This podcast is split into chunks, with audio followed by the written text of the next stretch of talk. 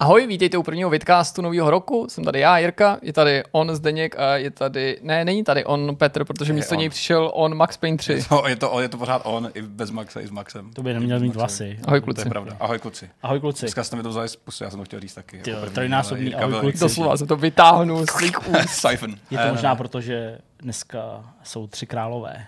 Fakt jo. Tak ty seš princ. Melichar, Baltazar, jak byl ten třetí? Kašpar.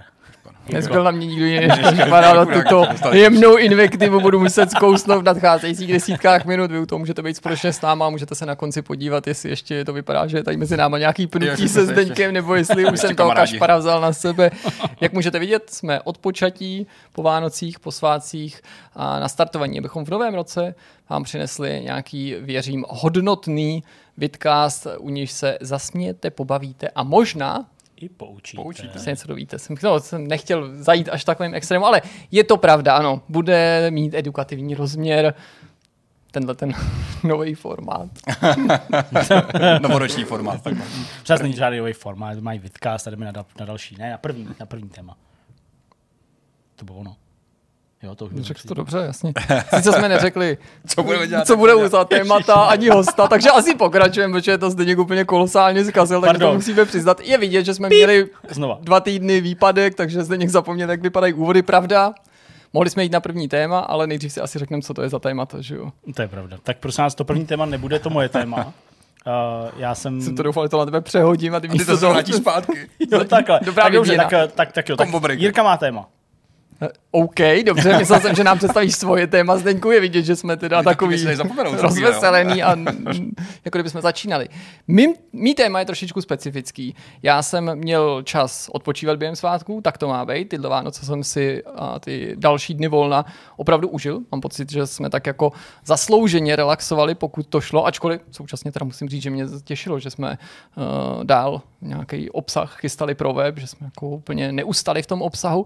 No a protože jsem měl volno, tak kromě toho, že jsem ho trávil s rodinou a tak, tak jsem ho trávil taky, to bude znít tak jako ošklivě, ale před televizí, protože jsem se na to prostě těšil, že se konečně jsou. podívám na filmy, na seriály, na věci, na které nemám v průběhu roku čas, takže jsem dost koukal a koukal jsem tak moc, že když jsme se vrátili po svátcích, tak jsem Zdeňkovi říkal, že já mám jako podezření, že jsem toho nakoukal tolik, že bych si to tentokrát nechtěl nechat do závěrečného myšmaše, ale chtěl bych tomu netradičně věnovat jeden blok hmm. povídání o filmech, protože Zase jsem jako předpokládal, že v řadě těch momentů, jak se tady i ukazovalo, třeba dneska, když jsme zapli kamery, se jako protnou ty naše zkušenosti a zážitky, tudíž to nebude jenom, že bych já říkal, co jsem viděl, ale představuju si a věřím, že na to dojde, že opakovaně vy mi pomůžete a mm-hmm. budete říkat, ano, já to taky viděl, souhlasím s vámi, pane kolego, a tak. Nebo naopak, to, co říkáš, je No, nehorázná blbost. něco nového, já jsem na tom velmi podobně, taky jsem strávil Vánoce dost koukáním a poučoval jsem rodinu doma, eh, co by měli vidět, tak eh, jsem byl potěšen, že máma dokoukala Breaking Bad v mý nepřítomnosti a mm, jsem rád, že už je na stejný lidský pláni jako my ostatní a už se může chlubit tím, že něco viděla, takže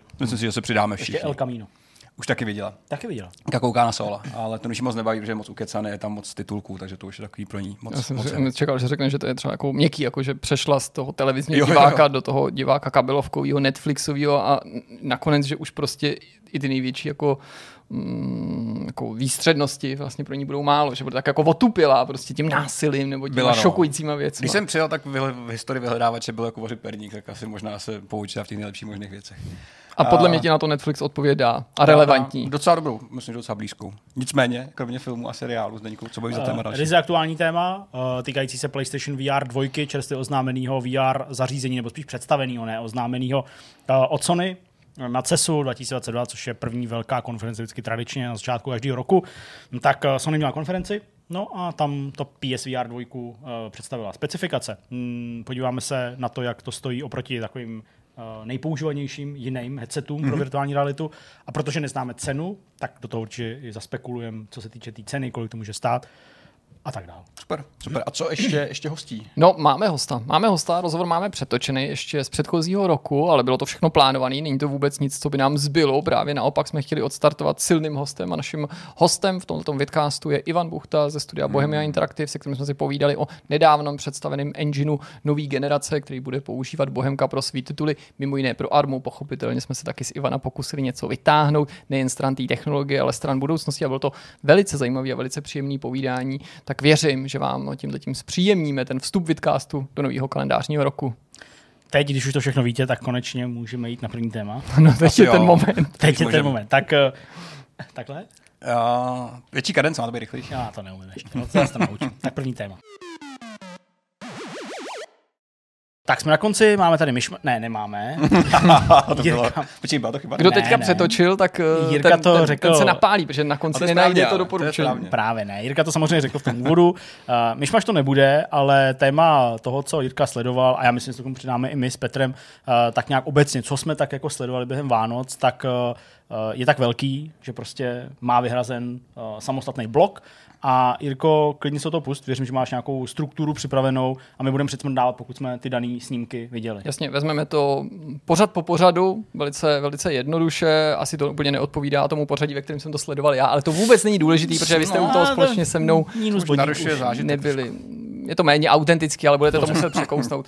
Začneme komedií K zemi hleď. To je film, který se Mhm. objevil na Netflixu během těch vánočních svátků nebo krátce před nima. Pochopitelně určitě vám neuniklo, že se těší velmi dobrýmu hodnocení. A já musím říct, že jsem byl zklamaný, že jsem tomu nepřišel nakonec na chuť. Myslím, že ani to nebyl ten případ, že by ten film eh, dostával tak vysoký známky, že bych od něj měl přehnaný očekávání. Já totiž obvykle stejně na to hodnocení tolik nedám a uváděl jsem ho spíš pro ten kontrast nebo pro tu skutečnost, že já to tolik eh, chválit nebudu. Rozhodně se mi líbilo, že to působilo jako ten film z kategorie skutečných filmů, jak jsme tady nedávno tohleto téma taky probírali a otevřeli, že to nepůsobí nutně jako nějaký kanadský televizní béčko, hmm. který mají dávat eh, o víkendu v odpoledních hodinách nebo něco takového ke kávě. Velmi dobrý obsazení, nepochybně, prostě řada, řada hvězd, prostě Leonardo DiCaprio v hlavní roli, uh, Meryl Streep v roli té prezidentky, ta se mi velmi, velmi líbila. Kate Blanchett, taky jsme se tady bavili před začátkem toho natáčení, ale já musím teda připustit, že mě to prostě nezaujalo, zkrátka a dobře. Hmm. A nemyslím si, že tím problémem v mém případě byla skutečnost, že jsem to nepochopil, nebo že bych nedokázal ocenit typ toho humoru, protože to se často říká, že jo, ne, ne, ne nutně to musím vstávat jenom k sobě a k tomuhle tomu snímku, že když je něco takový polarizující, nebo se to velmi líbí a ty přijdeš s tím eh, opačným názorem a řekneš, mně to nepřišlo vtipný, hmm. tak mnohdy ti ten, komu se to líbí, oponuje v tom smyslu, počkej, to jsi to možná asi nepochopil, nebo jsi to nedokázal úplně jako domyslet, nebo si tomu nepřišel na chuť, nebo si jako nevystihl, v čem je to kouzlo toho filmu. Já myslím, že jsem docela dobře porozuměl tomu, do čeho se ten film strefuje, jak je myšlený, a přesto mi to nepřišlo tak zábavný, jak jsem doufal. Místy jsem se u toho filmu až jako nudil, přišlo mi to takový jako natahovaný. Hmm. Oceňuju určitě tu, tu ideu zatím, oceňuju určitě to obsazení, i když paradoxně mi přišlo třeba, že to je ostatně něco, co už rád i předám vám, nebo si rád jako si vyslechnu váš názor. Mně totiž třeba Leonardo DiCaprio v té roli nepřišel příliš přesvědčivý, protože mi přišlo, že ta humorná část nebo ty scény, kde skutečně to má působit jako komedie, i když to není nutně taková klasická komedie, ale spíš jako nějaký dramedy nebo černá komedie, tak, mi, tak jsem mu ten humor nevěřil. A nemyslím si nutně, že by to bylo kvůli tomu, že by neuměl být vtipnej. On sice není klasický komediální herec, ale třeba z jiných filmů starších víme, že umí být zábavný. Hmm. Na mátku mě napadá ten film, kde hraje taky toho slavného podvodníka, zde si to bude pamatovat. Great Gatsby. Uh, ne, ne, ne, myslím to, jak se vydává třeba za toho pilota penem. Jo, ty myslíš chytně, pokud to dokážeš. Chytně, když to dokážeš, Frank přesně tak. Jo, jo, jo, přesně, přesně, děkuji za nápovědu. Tak to je podle mě role, která samozřejmě taky není jako ryze jenom komediální, ale že tam dokázal, že jako umí ty komediální mm. situace hezky stvárnit. Uh, Jennifer Lawrence, říkám to správně, tu mám velmi rád. Tam mi přijde, že se proto vůbec nehodila, nebo jako nenarodila, nebo ne, nevím. No. A přijde mi proto takový jako příznačný, možná opravdu jako jsem byl naladěný na jiný typ humoru, než ten film měl přinést, že se mi nejvíc líbila ta Meryl Streep a Jonah Hill. Přesně tak. A toto dění v tom Bílém domě, kdy mě ta satira toho příběhu bavila nejvíc, tahle ta linka. A naopak, kdybych měl vytáhnout něco, co se mi tam líbilo nejmín, nebo kdy mi to nejmín sedělo, tak to nebyly nutně ty scény s tou hlavní dvojicí, byť jsem je příliš nechválil, ale to bylo všechno, co se týkalo té televize. Mm, Kate Blanchett je určitě skvělá herečka. Nevím, jako jestli co by nám řekla ona, jestli ta role sedla, nesedla, proč ji vybrala, to mi nepřijde jako důležitý. Ani bych neřekl, jako, že to Kate Blanchett jako hrála špatně, ale mi ta postava přišla tak jako nesympatická a ty situace tak jako výstřední, že tam mě to naopak hmm. jako nejméně bavilo, přestože si na crazy humor vlastně docela potrpím. Hmm. Já myslím, že to, že ti to nelíbilo nebo nebavilo, jak ty říkáš, si myslím, že jako je správně, protože to byla ta nejvíc otravná část toho filmu, hmm. která reflexuje, eh, reflektuje tu nejvíc otravnou část americké společnosti. A to je prostě Já z mého chápu, že- pohledu naprostý jako bagatelizování věcí, snaha prostě všechno je sluníčkový, úsměvný, nic není problém, haha, děláme si z toho legraci. A to je právě jako to, co ať už záměrně nebo nezáměrně, pro mě ten film úplně perfektně potrhnul a pilo mi to krev, protože prostě to je přesně to, když se bavíš i třeba s někým, kdo v té Americe žije, mm. nebo je Američan, nebo jenom teda sleduješ nějakou debatu a diskuzi a ne nutně jenom v televizi, ale i třeba na internetu, v textové formě, tak to je přesně to, co mě na tom strašně vadilo. Mm. Takže mě to, mě to vlastně štvalo taky, ale vlastně jako u toho jsem si říkal, jo, a tady si to dej prostě po lžičkách, tady to prostě vidíš, jak to prostě může v těch televizích hmm. vypadat a tak to skutečně vypadá, protože na tom YouTube jsou samozřejmě různý záznamy takových jako show, takových jako pořadů, který se prostě odehrávají takhle ve studiu prostě s nějakými hmm. moderátorama a jako když tam probírají nějaký témata, které jsou třeba vážný, jo, Jo, že to, tak je- to přesně takhle vypadá. Jo, že tam přijde někdo, mluví o ekologii Přesně, a ale oni to prostě straně... jako zlehčují. Já neříkám, že to je jako univerzální mustraž, mm. tak Hmm. vždycky, a že tohle nebyla ještě nějaká hyperbola, Mm, mm. ale, ale jako to je přesně ono. A to je to, co mě teda jako fakt vysloveně sere hrozně moc a to mě úplně bolelo to sledovat. Já chápu, že se ta scéna je a ty situace, které jsou na to nabalený, mají třeba do toho trefovat. Nechci Hmm. ani, aby to právě působilo tak, že jako teď někdo řekne jako, jo, to je ono, to někdo pochopil, to Ne, mělo to být ne, takový to záměrný, ne, to- jo. já- Jako já jsem se to taky snažil, jako porozumět tý nadsázce, nebo No jako jasně. jenom tím chci říct, že prostě mm, můžeš tomu porozumět, můžeš jako pochopit, kam ten autor toho mířil, v tomto případě filmaři, a přesto tě to nemusí prostě bavit. Jo, Jo, A to je ještě trochu jiná úroveň, než to, jako jestli dokáže třeba i docenit některé ty paralely nebo ty narážky na skutečnost. To můžu jako docenit na nějaký úrovni a přesto můžu říct, jo, ale furt jste prostě řekli, že to má být trochu komedie a mně to třeba nepřišlo v tu chvíli vtipný, možná podobným způsobem, jenom jsme to každý pojmenovali jinak, jak si říkal prostě, že mě to až jako štvalo. A přesně, mě to taky tak štvalo, ale mě, na mě to štvalo ne tou situací a že bych si řekl, haha, jo, to je přesně ono, ale řekl si, že prostě ještě ve filmu se na to koukat, jako, Jo, mm, přesně. a to se mi nechtělo. To jsem, to jsem měl stejně. Mně pak se třeba nelíbila ani ta prezidentka moc, teda zase vlastně jako, že tam mi to, tam mi to prostě přišlo takový jako až moc jednoduchý. Crazy? Nebo jo? No, jako takový moc jako banální, moc crazy, přesně. Mm. Takový jako, že, že jako nemys, nebo doufám, že to takhle jako není, jo, mm. ale tam mi to právě přišlo jako strašně neuvěřitelný zase. To mně přišlo neuvěřitelný. Mně jenom přišlo, že volbou těch uh, herců, mm-hmm. Meryl Streep na jednu stranu oceňovaná Oscarová zkušená Jo. herečka ve velmi kontrastní roli, ačkoliv ona od jak živa hraje i v bláznivých komediích, jako já jasný. nevím, prostě smrtí sluší a No, podobně, jasný. takže nemá k tomu daleko. Tak ta to jako dokázala zahrát, aby tu šílenou a přitom minimalistickou a absurdní figuru někam pro mě posunula divácky. A mm, zároveň jsem sebe kriticky přiznávám, že jako nějak mám náklonost jako divák, sympatie, mm. takže se mi ty líbila. A Jonah Hill určitě není nějaká jako hvězda srovnatelná svým významem nebo velikostí s Meryl Streep, ale zase jako je třeba od, odkojený těma komediemi, když to tak řeknu. Hrál ve spoustě šílených komediích a proto ta jeho role si myslím, že by spoustě jiných herců nesedla. Neříkám, že jsou to horší herci, ale přišlo mi, že hmm. on jako tam nepůsobil jako pěst na oko. A zase úplně respektuju, kdyby mi někdo řekl, "Ty vole, tohle byla nejhorší část filmu, tu jsem jako nedával. Jo? A jako já tomu Jasně. rozumím, proč a nikoho bych nepřesvědčil, že byla nejlepší objektivně. Jenom mě to tam jako přišlo, že to má jako pro mě ten šmrnc, tu dynamiku, mm. a i když to bylo mega přestřelený, jak jsem si říkal, jo, to je jako přesně ono, prostě ten prezident, který se soustředí na, nebo obecně politik na nějaký jako jiný problém, mm. obklopený poradcem, má to nesmyslný čekání a takový, jo, to, to mi místě Jasně. až připomínalo takový ty absurdity, tam je to jenom lehce, že jo, Eh, Jack Nicholson v třeba Mars útočí, mm. jo, taky prostě ty keci s tou generalitou a co máme dělat a prostě mm. trošičku. Ty si říkal, já ale jsem, Petře, já jsem že jsi taky to viděl, viděl, že jo? víceméně se stotožňuji s tím, co říkáte, s tím, že můj největší problém, který jsem identifikoval, byly bylo to tempo různých scén, kdy na jedné straně je tam celkem jako vážná scéna, kde oni vysvětlují, co se stane, proč se to stane, je to vlastně docela dobře popsaný. Pak střih, je tam přesně výstup s tou prezidentkou, která je zase úplně jako šílená a úplně jako na jiném spektru nějaký jako zábavy a, a, a jako scénografie. Do toho tam prolínají že ty záběry z těch novin, pak nějaký izolovaný scény s jinýma postavama. A vlastně neříkám, že bych byl z toho filmu zklamaný, já jsem nic nečekal, tak jsem nic nedostal. Tak jak nebyl jako úplně, že bych skákal, skákal po stropě. A vlastně já jsem možná trošku ovlivněný tím, že jsem předtím asi s, doma s rodinou sjížděl filmy, kde byl shodou okolností hlavně DiCaprio. Nějak omylem jsem vybral asi více čtyři filmy, kde se objevoval. To Wolf znamená pravděpodobně, že ho miluješ. No. Eh, Ne, pravděpodobně mě vlastně vůbec nezajímá, ale ta jeho role, co si, co si, co si říkal, že mi vlastně nesedí ten, ten styl, co on tady hraje, taky vlastně jako chytrýho přemýšlivého člověka, což vlastně doopravdy v těch rolích, kde jsem ho viděl, vlastně vůbec nebylo. To si přines nějaký jako antipatie už, nebo možná sympatie z těch předchozích filmů, ale eh, Nejhorší je to, co říkáš, to, že to lidi pochopili a je z toho obří boom na internetu, že pochopili ten záměr eh, a tu nadsázku. Ono to není tak těžký pochopit, když se na to člověk podívá a trošku se rozhlíží kolem sebe.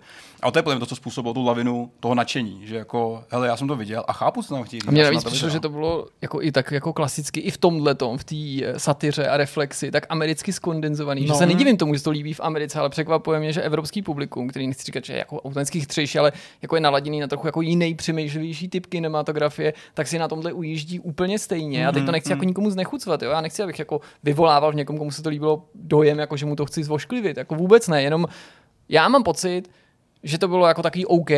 Mm. Jo, a že prostě je to příklad filmu, který um, jako vybočí z té jako takový tý šedivý podprůměrný nabídky původní produkce, co ty kabelovky a tyhle služby VOD dělají, prostě jenom tím, že je líp obsazený, líp natočený, řemeslně líp provedený, nepochybně, 100 pro, a prostě najednou lidi říkají, jo, tak to je ono, ale no, prostě já bych řekl, no, jako, no. že to úplně Hele, ono není, jo, mm. že prostě to vlastně pořád není úplně velký, fakt super povedený film. Pro vás se budu opakovat, pro vás ne, vy jste to neslyšeli, ale vzhledem k tomu, že jsme herní uh, podcast, vidcast pořád, tak uh, přesně tohle já jsem pocitoval u Detroitu uh, od uh, Quantic Dreamu.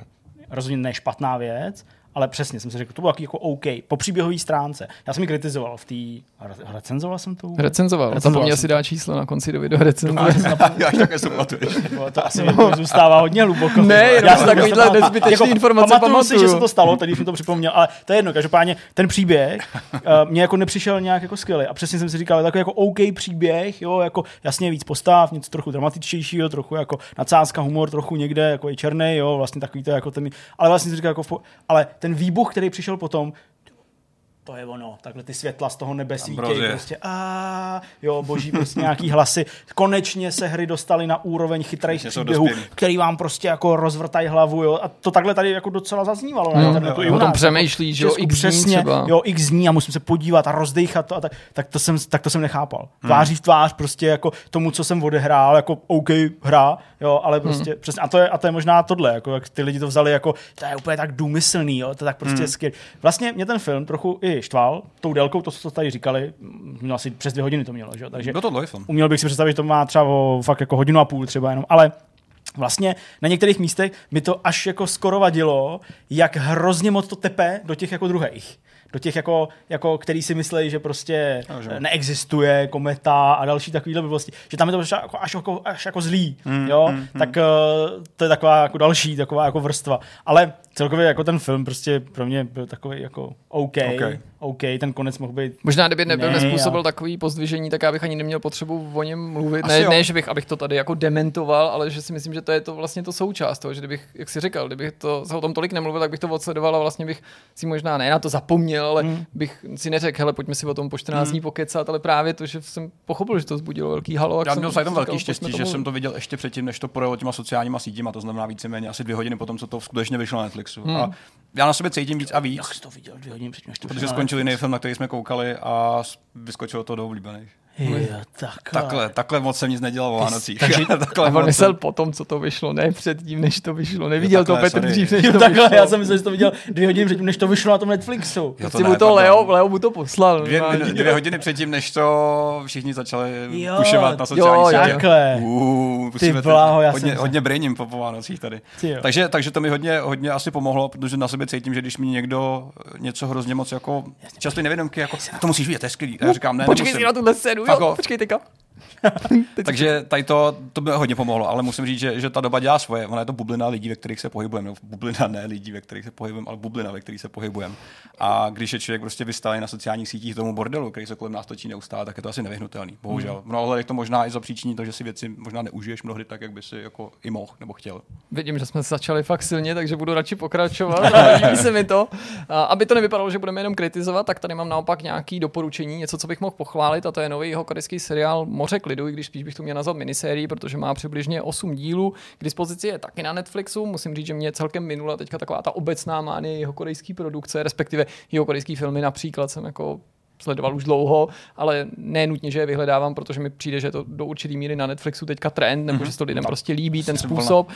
Je to zajímavý sci-fi, s velice jako temnou, znepokojivou atmosférou. O tomto projektu je pro mě docela těžký mluvit, vy jste to asi nesledovali. Já vůbec. Tak eh, i kvůli vám, i s ohledem na naše diváky, nechci mluvit příliš o tom příběhu. Jenom naznačit, že se to odehrává nepříliš vzdálené budoucnosti, na začátku na Zemi, který hrozí jako ne akutní sucho nebo akutní nedostatek vody, ale prostě lidi už umírají, protože nemají co pít, mm-hmm. lidi na planetě jsou rozděleni do nejrůznějších jako kast znovu a v závislosti na tvý práci, důležitosti kastě máš přístup k různě čisté vodě. Trochu zvláštní, ale ne, nemá smysl to příliš jako spochybňovat třeba tu premisu. Když to začínalo, tak tahle část mi nepřišla příliš zajímavá. Jsem říkal, tak to bude spíš tak jako ekologický, nebo věděl jsem, co má následovat, říkal jsem si, aby to od toho celý nebylo odpíchlý. Nakonec to má i souvislost, co se děje potom, ale v zásadě ten příběh je o skupině jeho korejských astronautů, kteří se vydají na měsíc a mají vstoupit do jihokorejský opuštěný měsíční základny, která je nějakých pět let zavřená po nějakém incidentu, ty na začátku příliš taky nevíš, proto ani já příliš nebudu říkat, a mají přinést nějaký vzorek. Ani oni vlastně neví, pro co tam pořádně jdou, ale i ty jako diváky, oni mají určitý podezření, že někdo z těch nadřízených ví, nebo někdo z té posádky, že prostě nejsou všichni 100% upřímní. Mluvit o tom příběhu by bylo ošidný, je strašně těžký naznačit, protože čím méně toho víte, tím víc si to užijete. Jo? Vím, že to je takové jako nepopulární konstatování, že správně by člověk trochu něco k té synopsi měl říct, ale to, co se děje na té zemi, pochopitelně nakonec tím, co se děje na tom měsíci, dost úzce souvisí. A ačkoliv ten seriál má takový, jako jak je to pro některé ty azijské věci typický docela jako kolísavý tempo, dost, mnohdy dost rozvláštní a úplně v pohodě by to mohlo mít třeba poloviční rozsah mm-hmm. a mhm. měl by si z toho skoro stejný zážitek, tak jako bylo to po dlouhé době svět, ve kterém bylo prostě fakt strašně jako příjemný se ztratit. Zajímavý na tom je, že v určitých chvílích bylo obtížné se na ten seriál soustředit. Tím chci jenom říct, že i to, co chválím, nebo, nebo že to není jako bezchybný, nebo bezchybný, to není spousta věcí, ale že to třeba možná není ani na osmičku nebo na něco mm-hmm. podobného, přesto se mi to líbilo, protože i v návaznosti na to tempo a určitý zvláštní způsob vyprávění jsem to místy sledoval spíš pro tu atmosféru, a samozřejmě pro tu chuť zjistit, jak to dopadne, než pro ten jako daný okamžik. A byl to taky seriál, který je docela zvláštní, protože já tedy jako moc na seriály nekoukám, ani na Netflixu, že to vypadá, že furt něco doporučím a tak, protože mě vadí ta jako nutnost časové investice, takže když už si vyberu, tak se snažím se soustředit na nějaký minisérie, něco, co nemá víc sezon a tak dál.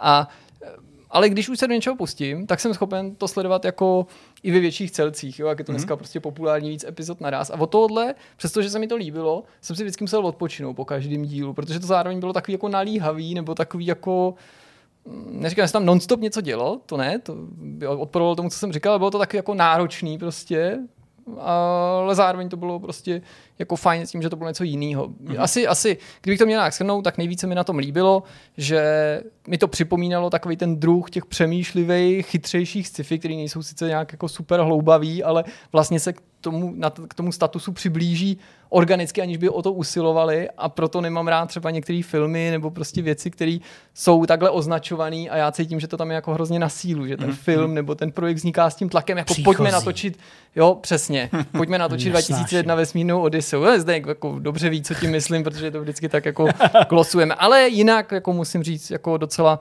docela pěkná podívaná. Jenom krátce se zastavím u sexu ve městě, který sleduju teda a jak a to bylo dál? Bylo, a jak to bylo dál, jasně. To, to sleduju pořád, skoro okolností dneska, až přijdu domů, tak mě čeká další epizoda, protože premiéru má vždycky ve čtvrtek. Ocenil Těší jsem, že... To, dneska, jo? Mm, je to, no, to není slovo, čtvrtka. který bych použil. Ne? Okay. To není slovo, ale rozhodně s velkou zvědavostí si to pustím. Ocenil jsem, že to šlo i přes Vánoce, že tam nebyl žádný jako výpadek, jo, protože ne vždycky to tak bývá, že třeba Sheldon má různý pauzy, i když to mhm. je jako na kabelovce na HBO Go. Ježíš Maria, co to je prostě, jo, prostě nechci už ani popisovat žádný konkrétní děj nebo absurditu těch situací nebo to, jak je to prostě zkrátka dobře poplatný téhle době hmm. nebo nějakým jako trendům, nechci se v tom nímrat, nechci prostě nikoho urazit, jenom chci říct, že je to prostě projekt, který se svým žánrem, svým tempem, svojí náladou a pro, absolutně spronevěřil prostě tomu originálu. Jo? Je to hmm. prostě fakt zklamání na úrovni těch Akt X, to je úplně jiný pořád, jenom v něm shodou okolností vystupují některé stejné postavy. Hmm a je to jako pro mě nepochopitelný obrat. Konkrétně při těch posledních dílech nejčastěji myslím na to, jaká je to úplně hnusná mravouka. Mm-hmm. A vzpomněl jsem si, a že... Taková, taková, taková ta zvrácená, taková ta, jako, taková ta současná, takový to, jako, že to diktuje takový to jako To už je aktuální, prostě jako, jako pro někoho to může být to, ale bez ohledu na to, co si myslíte o myšlenkách, který ten seriál má, ať se vám nelíbí nebo líbí, to si myslím, že jako není nutně jako předmětem pro mě toho problému jsem si u toho vzpomněl na to, jak si prostě už v 90. letech lidi dělali svým způsobem správně srandu prostě ze seriálu typu Beverly Hills, kde prostě každá epizoda je vlastně příběh určitý jako chyby, dospívání a ponaučení. Jo? Když budeš falšovat známky, stane se tohle, když se opiješ, jo? když do když si vezmeš tohle, nebo když prostě ale to je jako záměr toho pořadu. To je seriál pro děti, připomínám, jo? Seriál No, často pro děti mladší, než jsou ty hrdinové, tak jak to u seriálu pro teenagery vypadá. A i z dnešní mý perspektivy, pokroucený samozřejmě tím, že se mi to jako líbí a vyrůstal jsem v tom, tak mi to přijde milionkrát chytřejší, než když někdo s postavama, kterým je prostě okolo 50, školí jiný dospělí lidi a říká jim, podívejte se, šukat u kamarádky v kuchyni a podvádět svého manžela. To se nedělá. To je špatný. Jo, a to chlastat a vadí. prostě tohle. Jo, je to fakt vadí. prostě úplně, to jak je to prostě jako, vždycky jako někdo má trápení, teď ho prostě vyřeší, samozřejmě něčím špatným, klepneme ho přes prsty, je to prostě úplně uh, Schematický docela. di- divný pořad. No, jako u nás to běží jenom tak jako, když nejsem doma a občas to zahlídnu, když doma jsem a dítě spí a Markéta eh, tak jako vypíná mozek a odpočívá, nebo já nevím, skládá prádlo, nebo nějaký takovýhle věci, které ženy dělají doma. Ne, a tak sleduje prostě. S tím eh, by si teda neuspěl.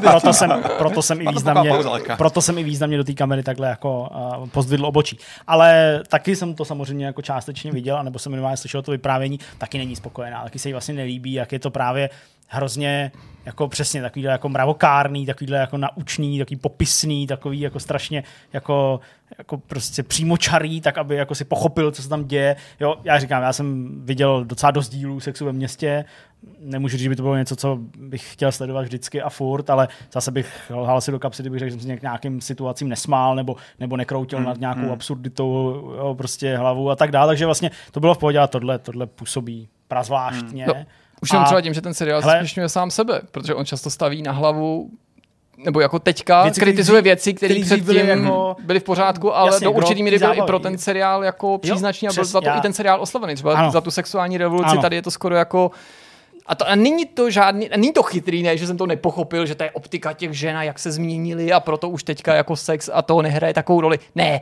jenom prostě už to, jako To není není ten- žádoucí. Hmm. Ale hlavně já jsem koukal třeba, jako že teď ta herečka, co hraje Mirandu, tuším, mm. že jako chce hrát v dalších dílech. Ale jenom když budou dostatečně když- uvědomělí. Přesně, ještě víc uvědomělí, než jsou teď třeba. To vlastně řekl, A že to se o tomhle to jsou- furt to jsou bavili, no. Jo, mě to taky docela Jo. překvapilo, že jako až tak, jako že, prostě že bez toho to nemá ani smysl, že museli napravit chyby, kterých se dopustili. Ale Ale člověk se mění, že jo, vyvíjí se, takže to asi prostě jako takhle berou ty herečky, no. jenom myslím, že jako je možný opravit chyby, třeba i prostě, já nevím, mít seriál inkluzivní, že nevím, jaký termín bych pro to měl správně použít a přesto jako zůstat věrný, ale tady se to přesunulo do komické roviny, jo, já nechci, aby to vypadalo tak, že jako mi třeba vadí, že jsou tam jiný etnika zastoupený a dřív tam nebyli, v tom to není, jo, nebo jako něco podobného.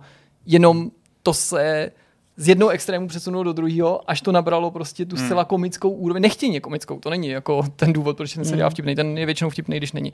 Pojďme dál, ještě jednou se vrátím do Jižní Koreji. Zkusil jsem dvě reality show, jednu korejskou, od té doby mimochodem teda teďka jako mě Netflix zásobuje jenom Jo, jo, prostě reality pojedeš. show z Japonska, z Jižní Koreji, strašně moc. U nás tam vždycky, když přepneme můj profil na markety profil, Tak se změní tam, všechno. Tam, jsou, takže Jiný tam, tam jsou jenom prostě takovýhle hmm. jako věci. No. No tak zkusil jsem pořád, který se jmenuje Peklo pro nezadaný. Nalákal mě trailer, ale byla to chyba. Je to nuda, nemůžu to doporučit, respektive doporučuji vám vyhnout se tomu, protože trailer není, to, není to v ničem bizarní asi. Ne, přesně, já jsem čekal, a ještě jsem to říkal Kristýně, ale podívej se na ten trailer, jo, a teď jsem říkal, jo, ty jeho Korejci, to je prostě něco jo, ty do toho vloží něco, že to jako, ne, je to nudný se, seznamovací seriál, seznamovací reality show, teda lépe řečeno, s pěknýma lidma, záměrně vybranýma, prostě, kteří jsou na jednom ostrově a když jsou úspěšní, tak se můžou přesunout na druhý ostrov. Mm-hmm. A je to neskutečně nudný, prostě nesestříhaný, úplně taky, jak sex ve městě, máš pocit, že to real time, prostě sleduješ tu nudu, čas zastavující nudu, oni prostě 20 minut vaří a ty to 20 minut sleduješ. Fakt jako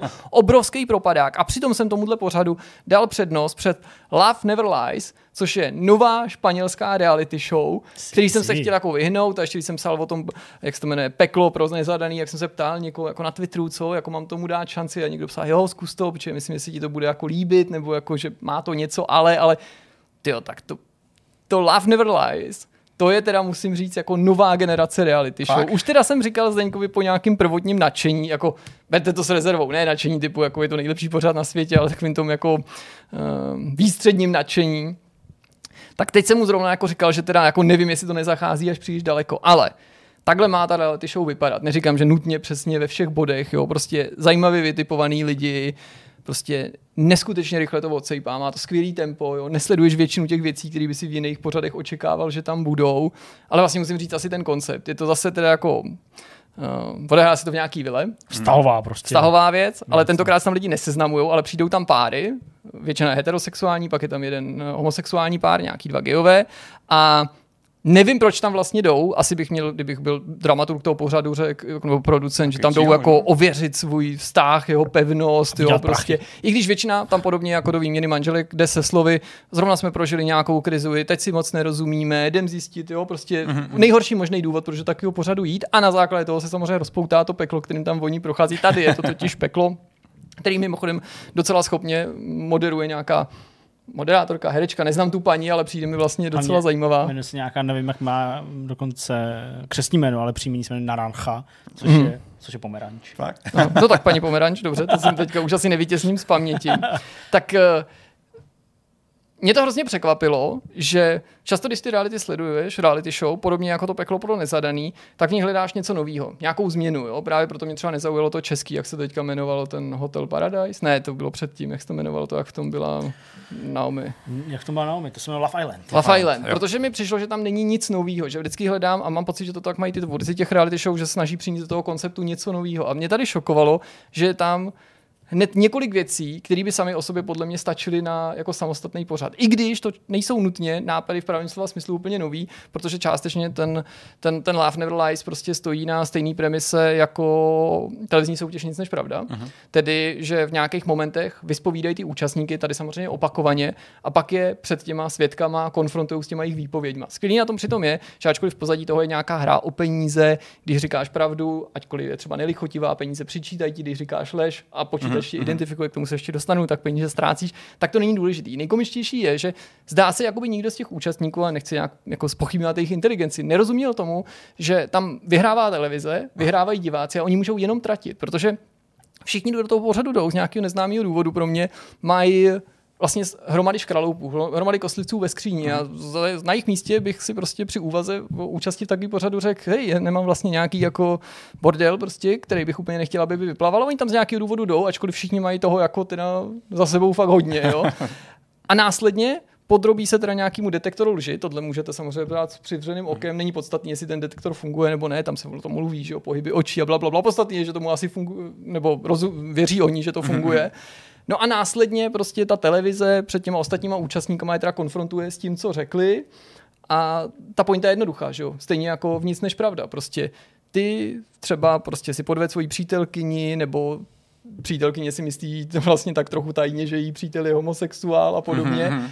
Ty seš, dostane tam tu otázku znova před těma lidma, řekne pravdu, tak dobrý, dostane peníze, ale prostě všichni jsou šokovaní, pláčou. Jo, jasně. Řekne lež, nebo spíš řekne, že to není pravda, tak počítač řekne, ne, lžeš, je to pravda, prostě po peníze přijde a všichni, všichni pláčou a všichni jsou šokovaní a pokračuje to takhle dál. Přičemž prostě v každém dalším dílu, zatím co jsem viděl, já jsem někde ve třetí nebo čtvrtý epizodě do toho vstupují furt nový a nový prvky, takže třeba hned v druhém dílu část těch lidí vzali přesně na polovinu, tu půlku těch jako lidí, kteří tvoří ten pár, přestěhovali je do jiný vily, do kterých předchozí mm-hmm. nemůžou a jako by to nestačilo a už je tak nerozjebávali a prostě jim tam neposílali nějaký náznaky, tak jim tam pozvali jejich ex. Nebo jo, lidi, takhle. se kterými si psali na Instači a takový. S tím si hodně hrajou. Hm. Takže tam samozřejmě s ním někdo je začne jako balit a navazovat nějaký známosti, abych to posílat, no prostě Hele, já nechci, aby se to zvrhlo v povídání o Love Never Lies, ale je to prostě jako docela takový jako prostě zajímavý. To no. bylo možná místama. no jako, jak jsem říkal, vlastně na začátku, než bych z toho byl nadšený, ale prostě mi to přišlo fakt chytrý v tom hmm. ranku toho, co to je. Teďka, čím se prokousávám dál, trochu jako už o tom pochybu, protože teda jako uh, vůbec to sledování reality show je divná věc, já si to jako uvědomu, jo, ale prostě mám pocit, že ty reality show prostě něčemu slouží a mají nějak být dělaný, hmm. jo, když se na to podívám prostě z hlediska někoho, kdo by to třeba chystal. Takže prostě mám nějakou představu o tom, jak by se to asi mělo dělat, nebo jak by to mělo vypadat. Jo? A prostě součástí těch reality show je prostě nějaká exibice a to, že se s těma účastníkama nemazlíš. To já prostě myslím, že je tam potřeba, jinak by to hmm. na to lidi nekoukali. Je mi to líto, jako, tak to prostě vnímám. Ale tady teda, ačkoliv nejsem zdaleka na konci, tak mi teda jako teďka případě sledování té poslední epizody, která zase přinesla nějaký nové věci a nechci to tady jako prozrazovat a není to vlastně ani důležitý, se mi čím dál častěji teda jako na mysl hrnulo, jestli toho jako není moc, jestli mm-hmm. jako jo, je to pořád, ve kterém jde o to rozeštvat ty lidi, než utužit jejich vztahy nebo něco podobného, nebo aby navázali zdravější vztahy. OK, na tu premisu jsem na začátku přistoupil i jako divák a přistoupili na ní zjevně oni dobrovolně. U těch jako posledních dílů jsem jako si nebyl prostě jistý, jestli to není jako příliš, to příliš zlý, jako příliš jako fakt uh, krutý, no. Mm, Úplně mm. až jako bezcitný, no. My jsme viděli první část, já jsem viděl do čeho jdu, protože mi to teďka takhle hezky barvitě všechno odvyprávěl. Tak chceš pak vidět, no. Ne, tak já jsem neznal ty otázky, že jo, samozřejmě. To mě taky teďka zajímá, když mi to Jirka řekl. No, no jasně. Takže, takže jako samozřejmě to bylo jako překvapení. Byl jsem překvapený, co to je taky jako vošklivý lidi, ale kdo jsem, abych já říkal o někom, že je vošklivý samozřejmě. A přišlo mi to vlastně jako, jako evil. Vlastně, vlastně jako jo, ale místo jsem si říkal, když jsme to marketu sledovali, že to je jako, jako kdyby jsem sledoval prostě film typu So, víš, nebo něco takového. Takový to jako, se nemusíš vůbec bát? Řekni pravdu. Pokud prostě no, jako ty, máš ono, i ty výpovědi tak, mimochodem tak připomínají prostě takový jako řezání přesně, ruky. A když náhodou budeš lhát, no, tak ti prostě uřízneme ruku, ale jako ty, ty se nemusíš ničeho bát, ty jsi upřímný no, člověk, ne? Jo, tak to mi vlastně přišlo takový jako až mm, takhle, mm. jo, jako nastavený. Tak on tam divácky určitě se počítá s určitým fetišem nebo tvojí jo, jako určitě, takovou zvědavost až morbidní prostě. Když vlastně odlídnu jako od toho samotného, tak je fakt taky jako příznačný, co, co, co jako ty si říkal. A je zajímavé, že tohle se třeba objevuje jako motiv i v nějakých knihách jo, a tak dál, uh, že prostě ty lidi jako hrozně otupěli a prostě jako to, co bylo šokující před rokem, už je dneska jen jako odvar slabého čaje. To je no? asi pravda, protože prostě... bez, bez jakéhokoliv přehánění mm, tu hot to handle takže... nebo Love is Blind je úplně nic, nic oproti tomu, co se hmm. tady jako děje. Jo. Takže když ve Fahrenheitu 451 uh, u silnice přejíždějí psy, ale pak u silnice přejíždějí lidi a nikdo se ani nezastaví tím autem, nebo rychlo autem, nebo jak to nějaký ty rychlodálnici, nebo jak to bylo pojmenovaný, tak vlastně to je skoro to stejné. Mně to hmm. přijde, jo, že kam to až může jako zajít, jo, zajde to prostě, jo, jako reality show, kde se ty lidi, jako Hunger Games, budou zabíjet, víš, jako prostě, hmm. asi ne, jo, ale, ale prostě... Tak otupení je součástí určitě toho sledování, to, to si vystihl dobře, tak jako prostě po něčem brutálním, jako je válka, lidi otupili vůči třeba takovým těm věcem, jako je tam stáž, jo, no. těch vítězů hmm. proti těm poraženým a to, že no, prostě seš ochoten stát usil silnice a koukat se na to, jak někdo přejíždí Němce nákladním autem. No. Což jako může být nepřítel, mohl ti způsobit velkou jo. křivdu, zabít výbližní ale, nebo to, ale stejně je to jako prostě strašně jako nelidský, že jo, no, no, prostě, no. No. takže, takže tak, no a vlastně mě to upřímně neláká moc sledovat dál, hmm. jo, protože mě už nějak jako ty reality show prostě přestaly trochu bavit. Ale navíc, já na to nemám moc čas, takže tím je to hezky vyřešený a, a nevím, jestli, jestli, jestli to Markéta sleduje, nevím. Další povídání bude ale zajímavější, protože tady vím s jistotou, že to viděl Zdeněk a Petr se na to ptal, takže předpokládám, že o to bude mít alespoň nějaký zájem. Budeme si povídat o Harry Potterovi a o tom dokumentu Reunionu, to je podle mě termín, když to není příliš jako hezký termín, nebo není český, který jde Slučák, aplikovat na pořád Harry Potter 20 let filmové magie, návrat do Bradavic, který se objevil na HBO Go a navzdory mimo očekávání se mi líbil. Já si myslím, že tohle bude zajímavý povídání, protože na to nemáme se Zdeňkem úplně stejný názor a přesto se dál přátelíme. Uh, v první řadě já, moje očekávání bylo velmi nízký. Je potřeba říct, že já nejsem žádný hardcore fanoušek Harryho Pottera, i když jsem ty filmy viděl mnohokrát a byla doba, kdy jsme si na tom s Kristýnou docela ujížděli, ale nečet jsem třeba všechny ty knížky, ačkoliv hmm. některý jo, neznám to nijak dopodrobně, rozhodně to není žádný vztah jako s Dunou nebo se Star Trekem. A první, která mě potěšila, je, že se to povedlo podle mě víc než ten reunion těch přátel. To já jsem považoval za na ohledech jako spálenou šanci, ačkoliv jedno byl seriál, to jsou filmy, Jo, ale oboje se točilo třeba nějakou dobu. Vím, že tady řada věcí jinak, vznikala z jiných toho, ale prostě Přišlo mi, že to bylo docela zajímavý, abych řekl, co se mi na tom líbilo, takže se jim podařilo se na řadu lidí, že těma mhm. lidma, kteří tam vystupovali, nebyli nutně jenom herci, že se snažili vyzdvihnout i přínos ostatních lidí, a tím nemyslím nutně jenom režiséři, i když ty dostali asi ten největší prostor, což bylo taky fajn, kromě těch herců, ale i když ano, prostě protože jsou to herci, jsou to ty hvězdy, jsou to ty tváře, tak tam byly nejvíc a přál bych si, aby ještě více třeba mluvilo mm-hmm. o těch, o, o těch uh, jiných lidech. Byl jsem docela příjemně překvapený, že z toho povídání nebyla úplně opušť, vypuštěná původní autorka, spisovatelka J.K. Rowling, i když pořád bylo hmatatelný, že s ní nechtějí spolupracovat. Mm-hmm. Bylo to poznat od prvního záběru, kdy tam promluvila, protože její scény byly natočeny dva roky zpátky pro nějakou úplně jinou příležitost, ne jenom bokem, ale pro úplně jinou věc. Bylo to nějaký, jako nějaký jiný typ mm-hmm. vzpomínacího pořadu, nebo pro nějakou show v Londýně, nebo zde někde možná opraví. Hele, já vůbec nevím, co to jako Pro něco jiného. Ale prostě, prostě nebylo to pro tohle natočení. Ale bylo samozřejmě v pohodě nebo v pořádku, že ji tam aspoň zmiňovali opakovaně, neměl jsem pocit, že to bylo tak nakřeč, ale bylo to samozřejmě něco, co tomu projektu podle mě uškodilo. Mm-hmm. To, že prostě to vzniklo v určitém teďka tom současném napětí. Líbilo se mi, že tam hezky vyzvihli přínos eh, režiséra Krise Columbuse, to je můj oblíbený filmář, prostě kromě jiného natočil sám doma, nebo prostě táta v sukně, jiný rodinný komedie.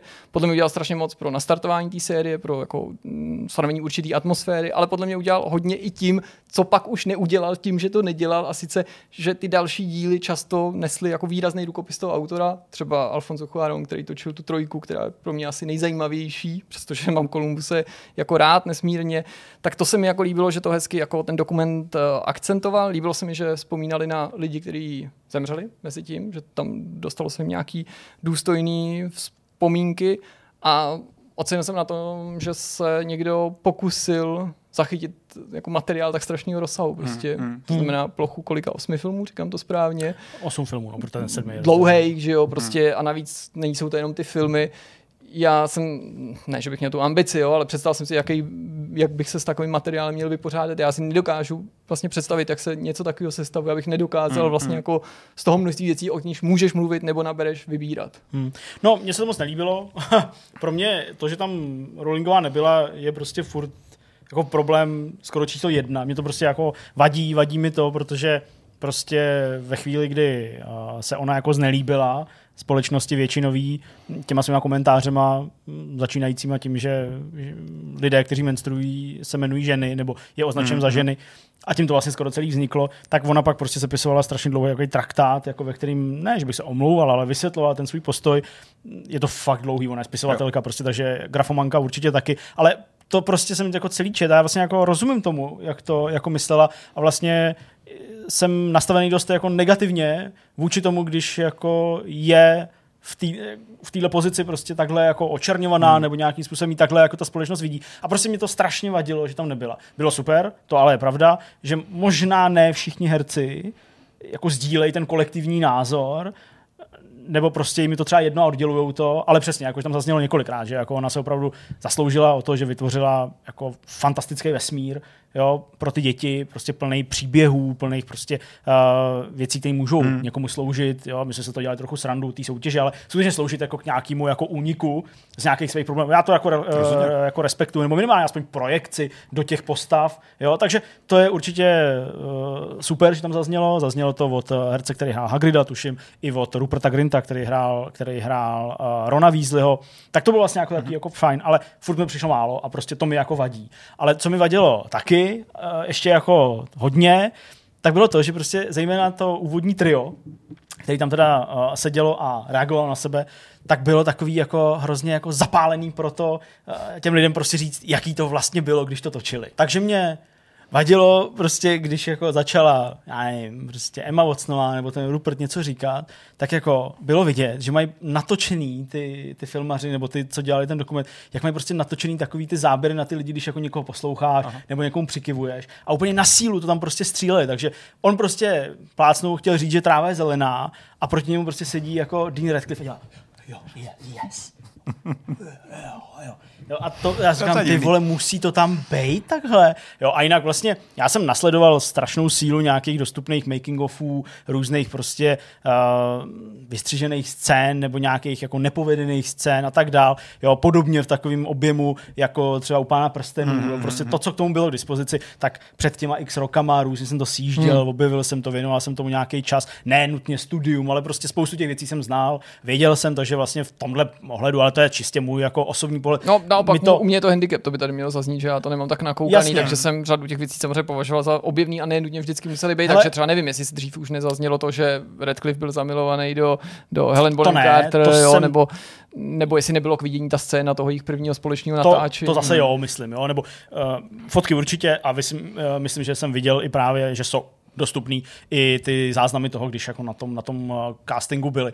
Ale jo, myslím, že třeba to s tou Emou, že jako s tím chtěla seknout, Uh, to mm. jako možná nebylo řečeno takhle, protože vím, že pak to prolítlo jako celým internetem, jo, jo, jo. filmovým Jasně, tak logicky se to asi čerpalo jak uher. Přesně, no. přesně. Takže tam to bylo braný asi jako novinka a asi skutečně tak bylo. Ale já jsem jako vždycky měl vnitřně pocit, že jsem jako minimálně jako narazil na to, že i ten Rupert Grint, uh, že jako v tom stínu toho Redcliffa, nenutně Redcliffa jako člověka, ale prostě tím, že nebyl ten Harry mm, Potter, mm. jo, že jako taky, co by malý dítě nebo prostě dospívající prostě kluk to bral těžce. Škudně a vlastně tak nějak vnitřně jsem jako věděl, že s tím měl problém, protože mi to přijde, že to je jako příznačný pro všechny dětské hvězdy, jo, v Česku i ve světě, jo, že jako určitě si projdou nějakou jako fází určitý rebelie proti tomu, že už nejsou tou dětskou hmm. hvězdou, nebo je to zdrtí, jo, a tak dále. Takže vlastně to mi jako nepřišlo tak úplně jako šokantní, jo, ale asi to byla informace, která nebyla hmm. možná úplně, úplně známá. To jako souhlasím.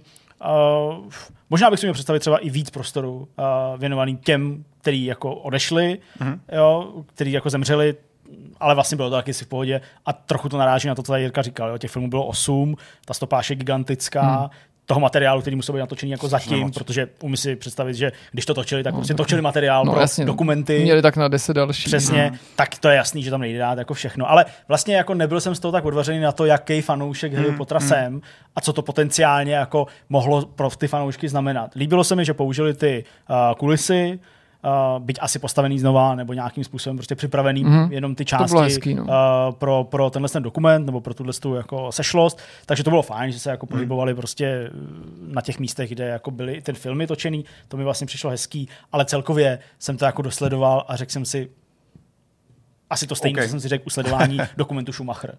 Jo, pár nějakých hmm. jako eh, pikošek, které hmm. nebyly k dispozici, ale vlastně zbytek tak jako, oh, okay. okay. Ale to je zatížený tím, že prostě to znám a hádám, že to mají určitě i některý jako fanoušci podobně, Jo, no tak bývá, že když pak nejsi hardcore, tak ty obecní věci ocení, zatímco mm, pro toho no. skalního fanoušku nemyslím mít takovou hodnotu. Jestli můžu ještě v krátkosti k té J.K. Rowling, pokud mm. nás samozřejmě neodvede někam dál, já jsem jenom chtěl, aby jako vlastně bylo patrný z toho mýho povídání, že pro mě to ze všeho nejvíc evokovalo, že mi to jako bylo líto, že vlastně ten dokument vzniká v té hmm. atmosféře a že to poznamenalo jeho atmosféru, protože bylo extrémně rušivý to, že ty její promluvy byly natočený takhle. Pokaždý, když ona mluvila, to tak tam byl ten jinak, titulek, no. který na to ještě upozorňoval, bylo to jasný, bylo to před jiným hmm. černým pozadím, takovým divně vyklíčovaným.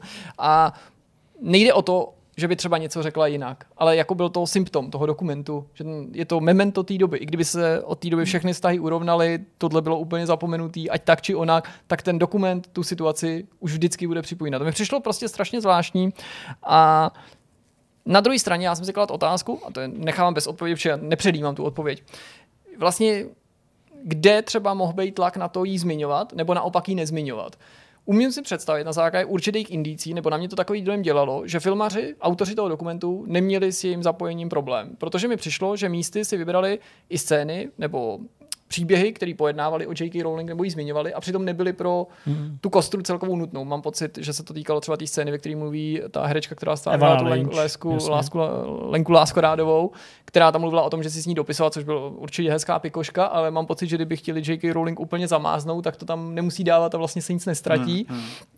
A přivedlo mě to i k myšlence, jestli ten vyostřený uh, konflikt, který třeba měla přímo i s těmi hercema, těmi představitelama těch dětských rolí, některých, nebyl ten důvod, že třeba i nevím, nemám jako, jako důvod, nějakou indici, ale prostě můj pocit byl, jestli náhodou to nebyli ty samotní herci, kteří třeba mohli při nabídce, pojďme natočit tenhle dokument, si vymínit to, hmm. že v tom budou vystupovat jenom za předpokladu, že tam hmm. ona vystupovat hmm. nebude. A nebo takhle velmi nepřímo, nejen, že tam nebudou mluvit s ní, ale že třeba hmm. Mm, ty, že, že tak, prostě nebude součástí, takovou pevnou součástí toho dokumentu. Tak já mám takový pocit, že Emma Watsonová a Daniel Radcliffe proti ní vystupují poměrně otevřeně. Vlastně nejsem si úplně jistý u toho Ruperta Grinta. měl taky ten pocit, ale nesleduju to tak přijde mi, asi přijde jako mi, že jako jo, myslím, že to slovo je správné, že se od ní distancovali, jako v nějaký moment, kdy se to řešilo nejvíc, hmm. jo, že vlastně hmm. jako odmítli prostě ten její postoj. No určitě dávali nebo nějaký a, jako výrazný zklamání, jo, že ne, a, ta, ne, a ta kritika hmm. z jejich strany jako na, na její osobu určitě jako proudila, takže jasně, nevím to, to co tady jako říká, že jestli to takhle bylo nebo nebylo, ale umím si představit, že to takhle klidně být mohlo, hmm. že prostě přesně si vymínili, že jako jo, jasně, uvidíme se, potkáme se, ale jako bylo by fajn, kdyby tady prostě Rowlingová jako nebyla, protože prostě její názory hmm. jsou závadný, nebo něco takového. Takže, takže tak, no. Ale můj pohled na uh, ty knihy zejména teda. Film mám taky rád, protože je jednodušeji dostupný knihy si člověk musí přečíst, takže to trvá delší dobu hmm. a zase je v tom víc věcí, tak to jako nemění. Jo? Prostě pro mě je to fakt jako super a pořád platí, že se těším, prostě, až to bude dítě číst, nebo já jí to budu číst a prostě znova si to budu muset, budu mít záminku to znova celý zase přečíst. Takže Kromě toho, co jsi říkal ty, tak se hodně řešilo i to dojímání těch herců, ale tady jako vlastně já na to mám celkem jednoduchou odpověď, pokud je o takový to jejich jako silný emoce. Já si myslím, že to byl jednoznačně jako návrať efekt prostě školních srazů, kdy není tak důležitý jako u přátel jenom ta doba, po kterou to točili 10 let, ale to, že to natáčeli v době, kdy byli mladí, od dětí mm, přes teenagery až do dospělosti, jo, jo. což eh, podle mě jako tě přemůže. Já nechci říkat, že ty hmm. emoce byly neautentický, já naopak věřím, že byly autentický, možná ještě naservírovaný divákovi trochu jako přehnaně nebo na sílu, ale vlastně chci tím jenom říct, že já nemám problém věřit tomu, že se tak cítí, i když je to možná jako přehnaný, protože hmm. když jsem ještě chodil na nějaký takovýhle srazy, což už dlouho nedělám, tak mi právě přišlo, že to tam tak často vypadá, že tam celý pět let nikdo nevidí. Ale pak se nebo se nevzdechli po sobě, hmm. přesně, hmm. nezavolali si, nenapsali si a pak se tam prostě dojímají, rád, jaký byli boží a že a už si příští týden, ne příští týden, zítra půjdeme na pivo a keci, že jo, nikdy to nic není. Tak tohle byl takový jakýsi hmm. uh, efekt toho. Další film, ten je hrozně zvláštní. Je to zase dokument, jmenuje se Karel, pojednává o Karlu Gotovi a v kinech byl už někdy na podzim a relativně brzo se dostal na Netflix, bylo to na Netflixu? No, no. Fakt? Myslím, jo, jo, no, nebylo to HBO, bylo to Netflix. To Netflixu. A mě to překvapilo, že se to tam dostalo a byl jsem jako fakt natišený si to pustit. Nejsem žádný fanoušek Karla Gota, ale pochopitelně hmm. prostě ho naprosto respektuju. Jeho hudba mi sice nic neříká, ale je to obrovská hmm. jako osobnost. A už nějakou dobu jsem taky byl pod vlivem těch, eh, těch informací, který přines ten že, spisovatel, jak se jmenuje, Klusák, ale není to ten dokumentarista, no to je jedno, Aha. Pavel, myslím, který, no, Nevím. to je Fuk, který prostě napsal svoji vlastní aut, biografii biografii Karla Gota neautorizovanou, v níž jako se snaží demitizovat určitý situace. Nemyslím poškodit Karla Gota, jak by to možná někdo mohl chápat, nebo to. A právě vysvětlit těchto informací, které jsem znal dřív než tenhle ten dokument, tak jsem byl na to velice zvědavý. Musím říct, že po řemeslný stránce mi to přijde, že to je jako poctivý, fakt dobře zpracovaný projekt ale vadilo mi na tom, nebo vadilo, mrzelo mě na tom spíš, že ačkoliv to plní tu úlohu, kterou to asi plnit má, tak to pro mě není dokument v pravém slova smyslu, hmm. ačkoliv jsem to tak nazval. Je to reklama na produkt Karel Gott a to říkám jako při vší úctě, ne jako nějaký způsob, jak to jako zesměšnit nebo toho člověka uh, zostouzet, ačkoliv nejsem fanoušek, proto jsem říkal, fakt k tomu mám jedině respekt, protože ten dokument se skládá ze dvou částí, které nejdou chronologicky, ale prolínají se. Ta první část ta je podle mě jednoznačně lepší. Ta sleduje z bezprostřední blízkosti Karla Gota v jeho posledních letech hmm. nebo měsících. Je to super eh, dojemný, emotivní, silný, prostě lidský. Sleduješ prostě umírání člověka, který ví, že umírá v jeho prostě kruhu rodiny. Je to až překvapivý, že si nechal prostě ty filmaře vstoupit takhle jako blízko do života, hmm, ne, nemá žádnou takovou povinnost, prostě fanoušci asi musí být jako ne nadšený z té příležitosti, to se k té situaci nehodí, ale jako velice vděčný za to, že můžou tímhle způsobem jako nakouknout do toho soukromí. Jsou tam vlastně docela silné scény, kdy ona jako říká, že ty děti na to připravovaly, že se to Jasně, stane, spou- že, jako, spousta že... fakt věcí a, a, autenticky mi to přijde. Mm, Není to žádný jako při, při to. Ale bohužel tohle se prolíná s chutí rodiny nebo, nebo té dokumentaristky vyprávět i celoživotní příběh Karla Gota. A do něj se do té minulosti prostřednictvím toho, že on si v té současnosti nebo nedávné minulosti na něco vzpomene, opakovaně vracíme od mládí až do prostě pozdních 80. a 90. let. A to je extrémně zkratkovitý, ale bohužel obávám se, a to mi vadí víc, že je to neautentický, že to není úplně vždycky pravdivý. Já prostě nejsem odborník na Karla Gota, až než se prostě otevřelo to téma jeho prostě angažmá v Las Vegas půlročního, znovu tedy otevřelo lépe řečeno, jo, prostě a jiných věcí, tak jsem vlastně jako nevěděl, že o tom existují určitý pochybnosti. A mrzí mě, že ten dokument se možná ani nepokusil ty pochybnosti rozptýlit, mm-hmm pokud existují, ale že prostě že prostě ten jako mýtus jako žije dál, jo? nebo že ten jako, a to není o tom, že jako ten, kdo to chce demítizovat, to chce jako zničit, nebo toho člověka vůbec nějak jako poškodit, protože mi to přijde, že to, to je na tom vlastně to nejzajímavější, že ty věci který jako se z té minulosti zmiňovali teďka v nedávné době v té souvislosti, že třeba nejsou úplně takový, jak je Karel mm, Gott někdy mm. prezentoval, nejsou vlastně důležitý pro jeho celkovou image nebo obraz, jako že by tím nijak jako neutrpěla, nebyl by o nic jako menší úspěch to, co docílil. A vždycky si říkám, to je tak zvláštní, jako jestli jedna z nejslavnějších osobností téhle země, společné československé historie, vlastně jako není jako známá plně To tím chci říct, jo? že jako nejde o to měl se někomu soukromí a teď někoho jako usvědčit z toho, jestli se někde obnažil, jo? nebo jestli někde tajně co třeba neudělal úplně 100% čestný. Jde spíš o to, že je to jeden z největších nedávno žijících Čechů a možná ho jako neznáme jako zdaleka tak dobře, mm-hmm. jak by si k tomu statusu očekával. To je pravda. Já jsme to koukali doma s mámou, máma na to chtěla koukat. Já Karla jako vím, kdo to je a znám jeho úspěch. Ten dokument mi nějak asi neobnažil víc věcí, které jsem neznal, eh, nebo které jsem možná nepotřeboval znát nutně. Eh, ta část, kterou říkáš, ta, co vysvětluje jeho, jeho historii, eh, mě vlastně bavila ze všech nejmín, nebo z těch dvou linek mm-hmm. Ta osobní, ta, když se blížil vlastně ke konci života, tak byla mnohem dojemnější, ale bohužel to bylo takový jako sled scén, kdy Karel k někomu mluví, někomu promluvá do duše, ale nemá to moc velký poselství pro mě. Je to prostě povídání člověka, který už se blíží do nějakého jako závěru. Byť je to člověk, který jako má zase jako český a slovenský a vlastně německý historii docela dost, docela dost zářezů, tak uh, mě to nějak extra nepomohlo. Ani mi to nepřišlo jako dokument.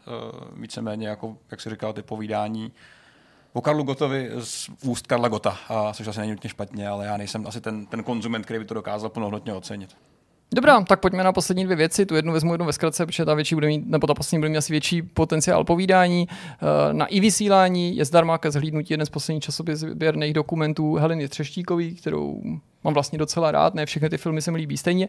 Jmenuje se Anny, je to jeden, jak jsem říkal, z těch novějších filmů a nakonec je to takový sou-sou. Určitě ho zkuste, protože když je na i vysílání, tak za to nic nedáte, mm-hmm. ale byl jsem jako zklamaný tím výsledkem a nemyslím si, že to je chyba Heleny Třeštíkový, myslím si, že to je jako, ne chyba, ale vlastnost toho konceptu, že prostě někoho sleduješ dlouhý roky a nikdy nemůžeš vidět, co se z toho prostě nakonec urodí.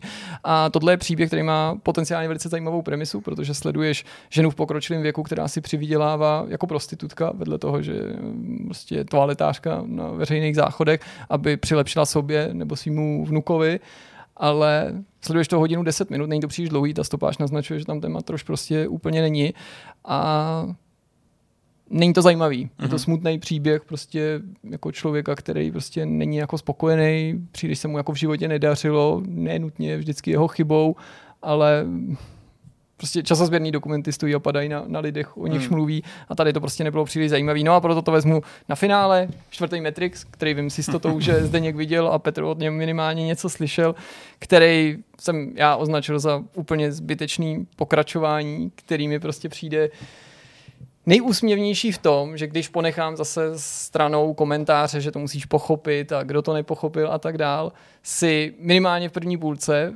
Mm, snaží utahovat ze všech možných sequelů a studií a politik a tlaků, aby nakonec bez zbytku naplnil všechny ty stereotypy právě těch vynucených pokračování. Nelíbila se mi ta druhá půlka, ta akční, která mi vlastně přišla jako nepovedená i na akční filmy, ale já akční filmy nevyhledám, přesto se mi to nezdálo zajímavý, bylo to úplně navíc, na ni, jako mm. ne na nic, no prostě zbytečný. A tu první část, to jako s velkým jako zaražením jsem sledoval docela dost lidí, když převážně to hodnocení není příliš jako vysoký, ale docela dost lidí, kteří jsou schopni o té první půlce těch meta pseudofilozofických naivních blbostech mluvit, jako že to je, pardon, nechci se nikoho dotknout, uh, že to je jako něco jako fakt super a že to musíš pochopit a jaký jsou tam podprahový zkazy. Ne, je to, je to jako když prostě autoři fanfilmů dostanou spoustu peněz a ty skuteční herce a ty svý prostě vlhký sny mají přetvořit jako plnohodnotný film jako zarazilo mě, jak strašně špatný to je a to já nejsem nějak jako odmítač pokračování mm, a priori. Mm, mm. No a naštěstí nejsem fanoušek úplně jako Matrixu. Uh, určitě bych vám nevyprávěl příběh dvojky a trojky, jedničky, asi jo. Asi jedničky ještě, to jsem třeba viděl víckrát, dvojku, trojku jsem viděl možná jednou, dvakrát možná ty filmy, takže pro mě jako nic moc. Hele, já nevím, prostě o tom už bylo řečeno tolik, že bych se asi jenom opakoval. A mě to zajímá. Dobře, tak přišlo mi to hloupý. Přišlo mi to prostě hloupý, přišlo mi to překombinovaný, přišlo mi to jako rádoby chytrý, ale vlastně ne tak chytrý. Hmm. A nevím, jestli jsem zatím jako viděl to, co ty jsi tady říkal, hmm. že prostě uh, nakonec se to samo tak nějak jako dostane do toho klinče, že je to to nejryzejší uh, hloupý pokračování, jo, když to hmm. paroduje ten, uh, ten začátek nebo, nebo ta úvodní část, tak prostě já jsem to dosledoval s mobilem v ruce a úplně hmm. mě to hmm. jako hrozně nebavilo prostě jako na to koukat A ano, klidně přiznám, že jsem nějaký věci a narážky ne úplně pochopil, ale ne jako takový ty meta, ale jako takový ty některý z těch připomínek těch filmů, byť tam To je něco jiného, jako ty nemusíš oho- a září abys- většinou v nějakých jasně. jako projekcích nebo zlomených nějakých To asi realitách. ani není jako podmínka v žádném ale- filmu by neměla být, aby si ho jako Jasně. užil jako divácky, tak Takže jako někde jsem měl určitě nějaký mezery nepochybně a jako, jako nelíbilo se mi to a vím, že to nechci sledovat znova, protože mi to prostě přišlo jako nuda. Hmm, jo? Hmm. A to je, to je asi jako celý a prostě mě, naštěstí to mm, jako ve mně nevyvolalo žádný emoce, jo, nějaký, abych prostě to jako vlastně chtěl nějak řešit moc, takže já to fakt jako nekoukejte se na to, pokud No prostě to- si to nechcete zkazit, asi tak, myslím, celý ten zážitek z Matrixu, který mohl ve své době být jako vlastně Hmm. super a na tu jedničku bych se třeba dneska večer klidně podíval a vlastně mi to jako nesralo, ale tohle bylo strašný.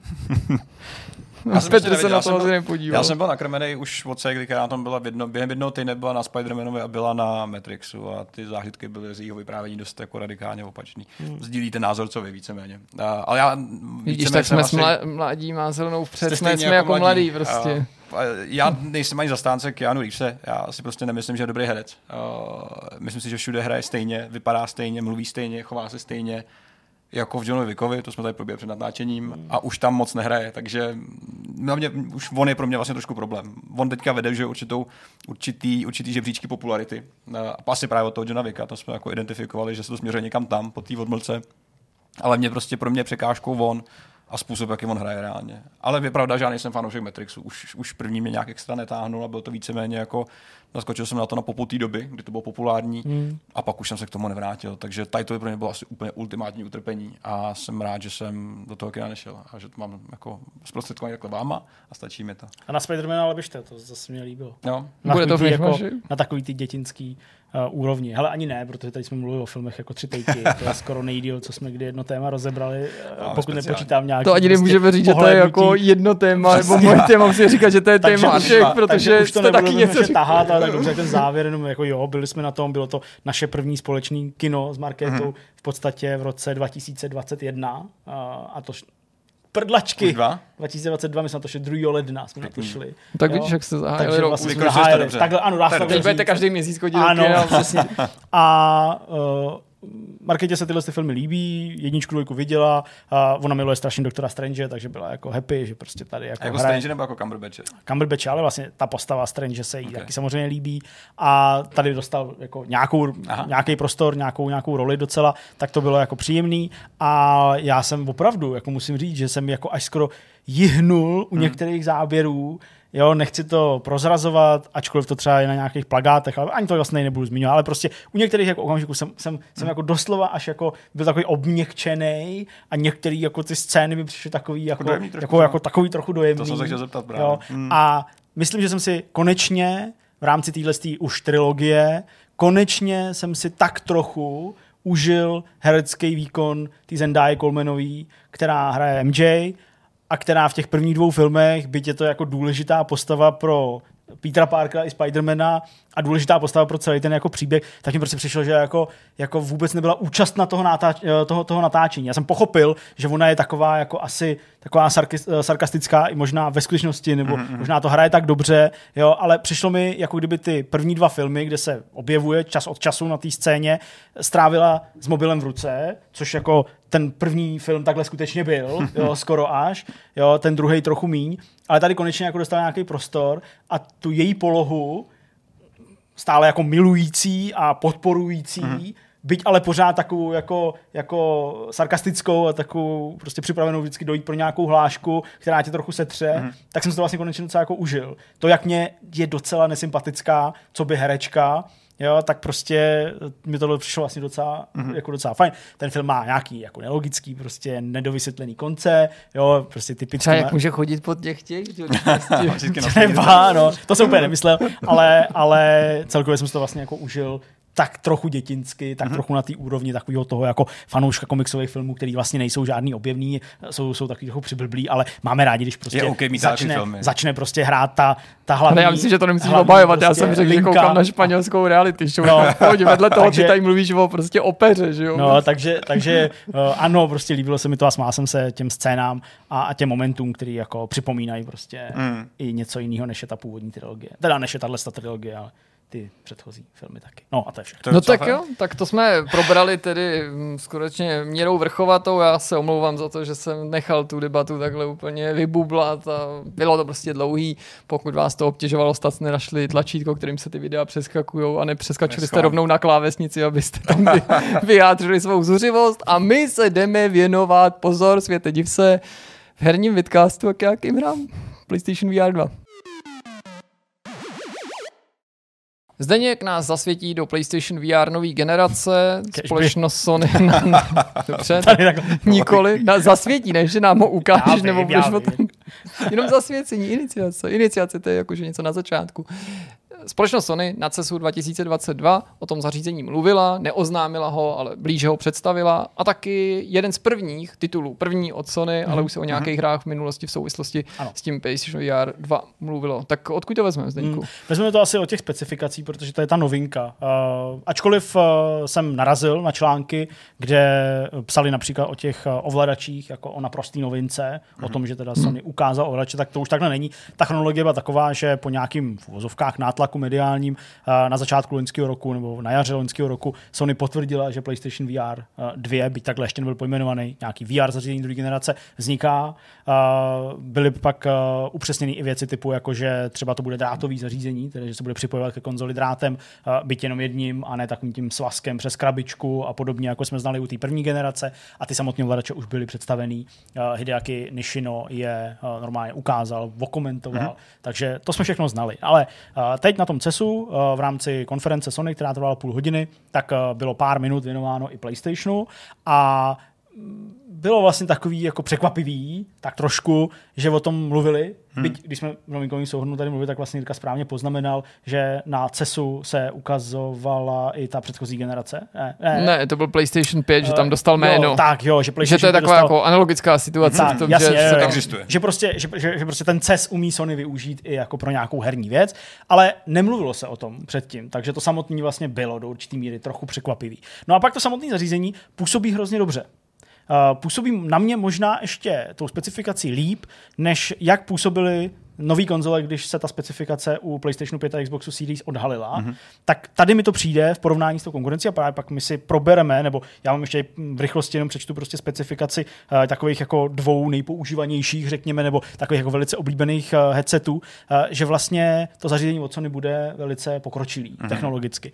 To rozlišení, uh, všude jak se píše 4K, byť uh, to rozlišení vlastně jako výsledku 4K jako není, není to, to přesně rozlišení 4K, ale takhle se to prostě označuje. Já vím, že s tím byl nějaký problém u nás na webu, že mi to tam někdo jako nevytýkal, ale, ale, ale někdo mi to tam jako komentoval, tak jako je to prostě 4K, tak to označuje úplně každý. Byť to rozlišení 2000 x 2040 bodů pro jedno oko. Mm-hmm. A to je docela podstatná veličina, za chvilku o tom budeme mluvit, to je hodně.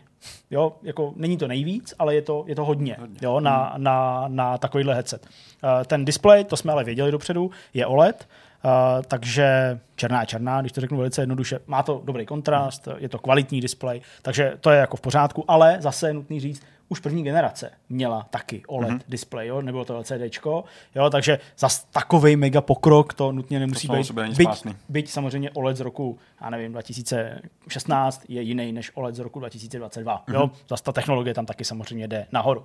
Co se týče obnovovací frekvence, tak uh, měla by být ve dvou módech, i když se spekuluje o tom třetím módu. Uh, dva módy, uh, které jsou oznámený, je 90 a 120 Hz, ale potenciálně, logicky by to umělo mít nativně i 60 Hz, uh, pokud by to bylo potřeba. Ale uh, toho se spíš lidi bojí, podle těch různých komentářů, a říkají, doufejme, že je to skutečně ten případ toho, že už těch 60 Hz není potřeba a že prostě výkon té konzole stačí na to, aby uživil ten headset v 90 nebo ve 120 Hz. A jenom řeknu, že první generace PlayStation VR, tak to měla právě ty tři uh, módy, 60, 90 a 120, mm-hmm. ale zase nepoužívala příliš 120, mm-hmm. používala spíš 90 a nebo 60, zase kvůli výkonu PlayStation 4. Uh, co se týče uh, FOV, tedy uh, toho zorného pole, je to 110 stupňů mm-hmm. uh, oproti 100 stupňům u PlayStationu VR, abyste měli nějakou představu. Někdo na to citlivější, někdo ne, mm. někomu to vadí, někdo je s tím v pohodě. Nevím, Petře, Snažím si právě představit ten rozdíl 10 stupňů, co to vlastně znamená. ten bude tak zanedbatelný, Že že si myslím, že to nebude poznat. Ale co je důležité, a to teda musíme doříct, tak uh, PlayStation VR 2 bude mít eye tracking. Uh, bude sledovat tvoje zorničky, kam se dívají.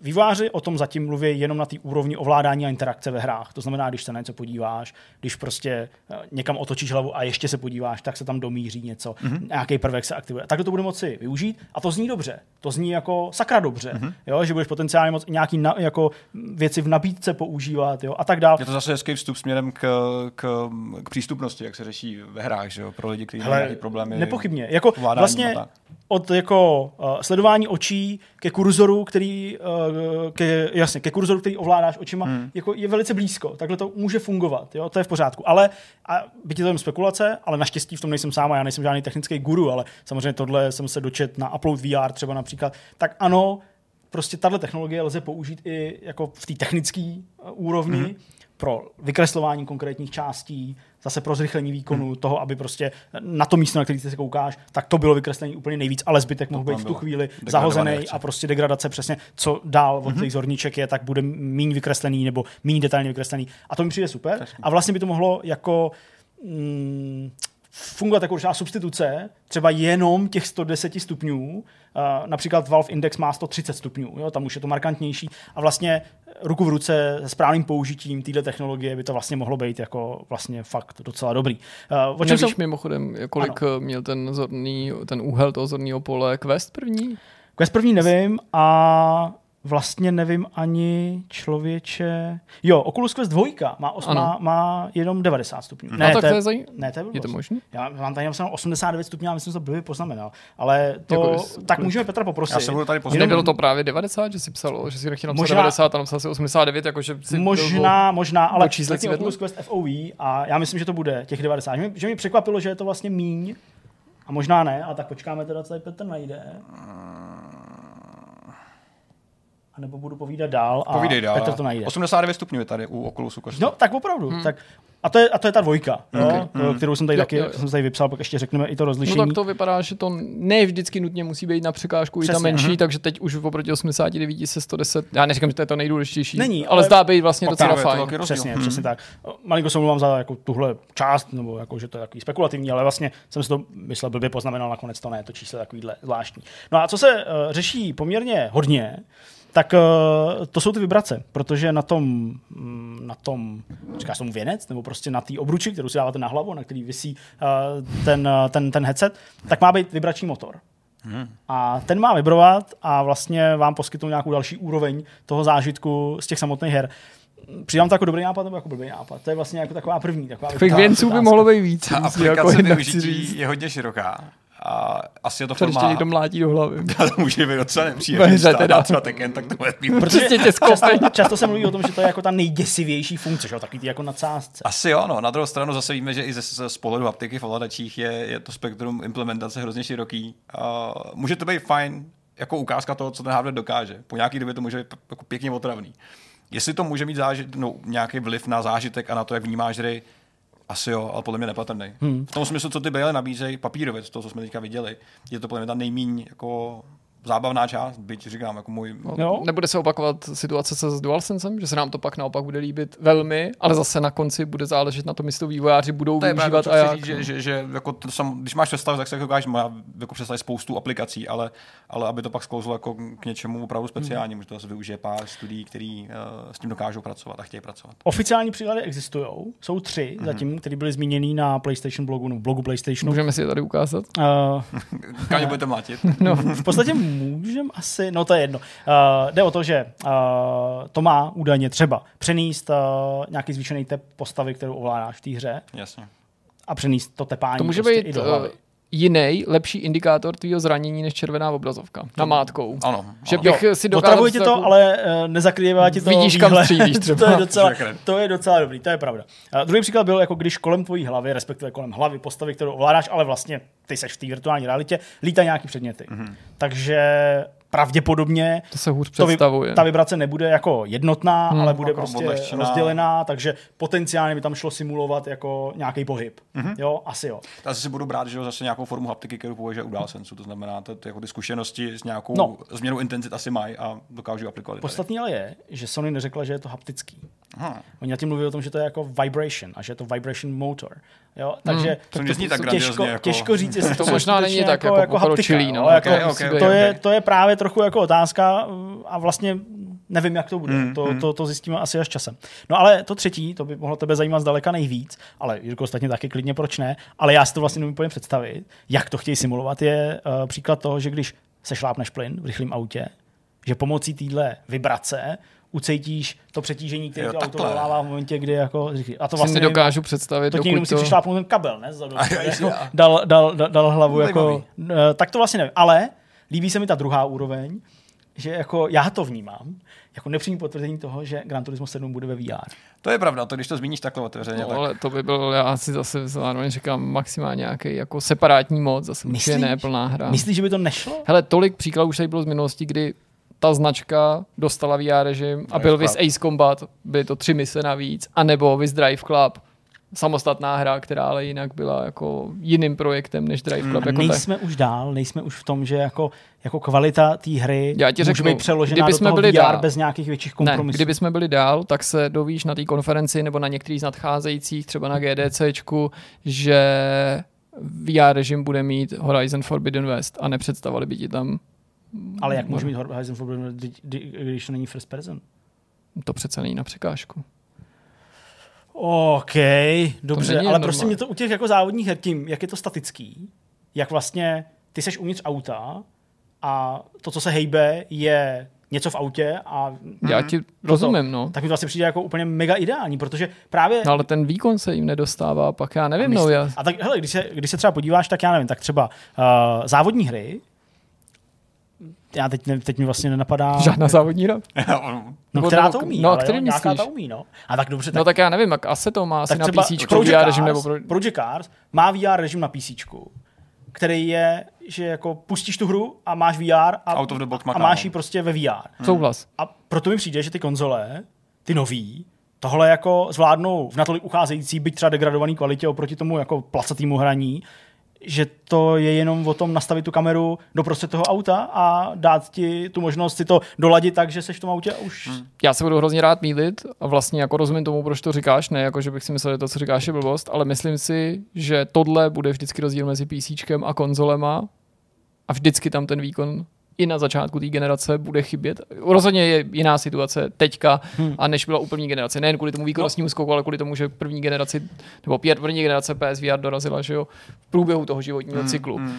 Ale jsem opravdu přesvědčený o tom, že při zapnutí VR na konzolích, jakýkoliv, jakýkoliv době, musí si ukousnout autoři tolik výkonů, výváři, který by využili pro tu hru, že neodlají pokušení nedat to tam, respektive s tou udělat jinak samostatný titul, anebo to vložit jenom do nějakého separátního režimu, protože prostě si myslím, že ten výkon, který by jim chyběl, vždycky bude tak markantní, že jako to brání tomu plnohodnotnému nasazení. Hmm. Ale třeba se jako, třeba fakt říkám blbost, jo? třeba prostě ne, je to na, nová doba a věci Říkáš jako Elite a podobně budou, jako, budou, jako říkám já z který strany, jako to budou už jako plnohodnotníc nasazený. To, že se určitě na tohle v Sony mysleli, to, tomu taky věřím, že by to jako chtěli jako zlomit, aby si neměl jako něco a s VR režimem a dodatečný, hmm. aby hmm. tady nebyl dvoukolejný jako takový vývoj, ale No. Z nějakého důvodu jsem jako mnohem skeptičtější.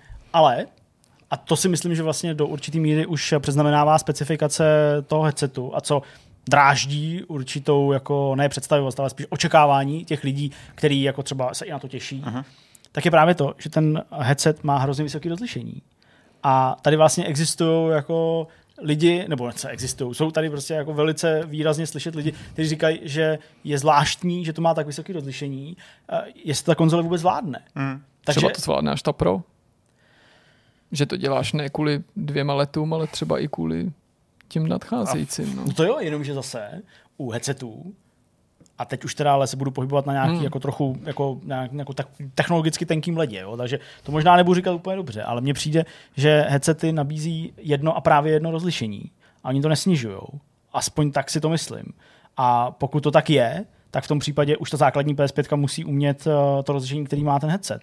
Jo, rozumím ti, jak to myslíš. Víš, jakože, Hmm. jako, ačkoliv to jsou displeje, které mají prostě, jsou to displeje a můžeš tam poslat No to já mám pocit, ale že tam ve 100 ve 100. pošleš jako v nějaký kvalitě ten No, obraz, vlastně že kvalitě, přece jenom no. se může renderovat jako v nižších, ale Mm, jako mm. opravdu, Tohle- jak si správně řekl, no. jako já se v tom taky Jasně. jako do této míry No, neorientuji, nejsem je na to- to odborníci. Je to no. minimálně prostě jako jeden z okruhů, uh, z okruhů jako téma, který se prostě v tuhle chvíli Hmm. řeší. Jak je možný, že ta specifikace je tak vysoká, já už to nebudu dál tady okecávat, ta specifikace je prostě vyšší než je Valve Index. Je vyšší než uh, Oculus Quest 2, uh, byť to jsou zařízení z úplně jako jiný sféry. Valve Index Hmm. zařízení, který stojí prostě tisíc dolarů, pokud si ho chcete koupit jako v kitu. Je to zařízení, který je jako považovaný za nějaký benchmark toho, jak má vypadat.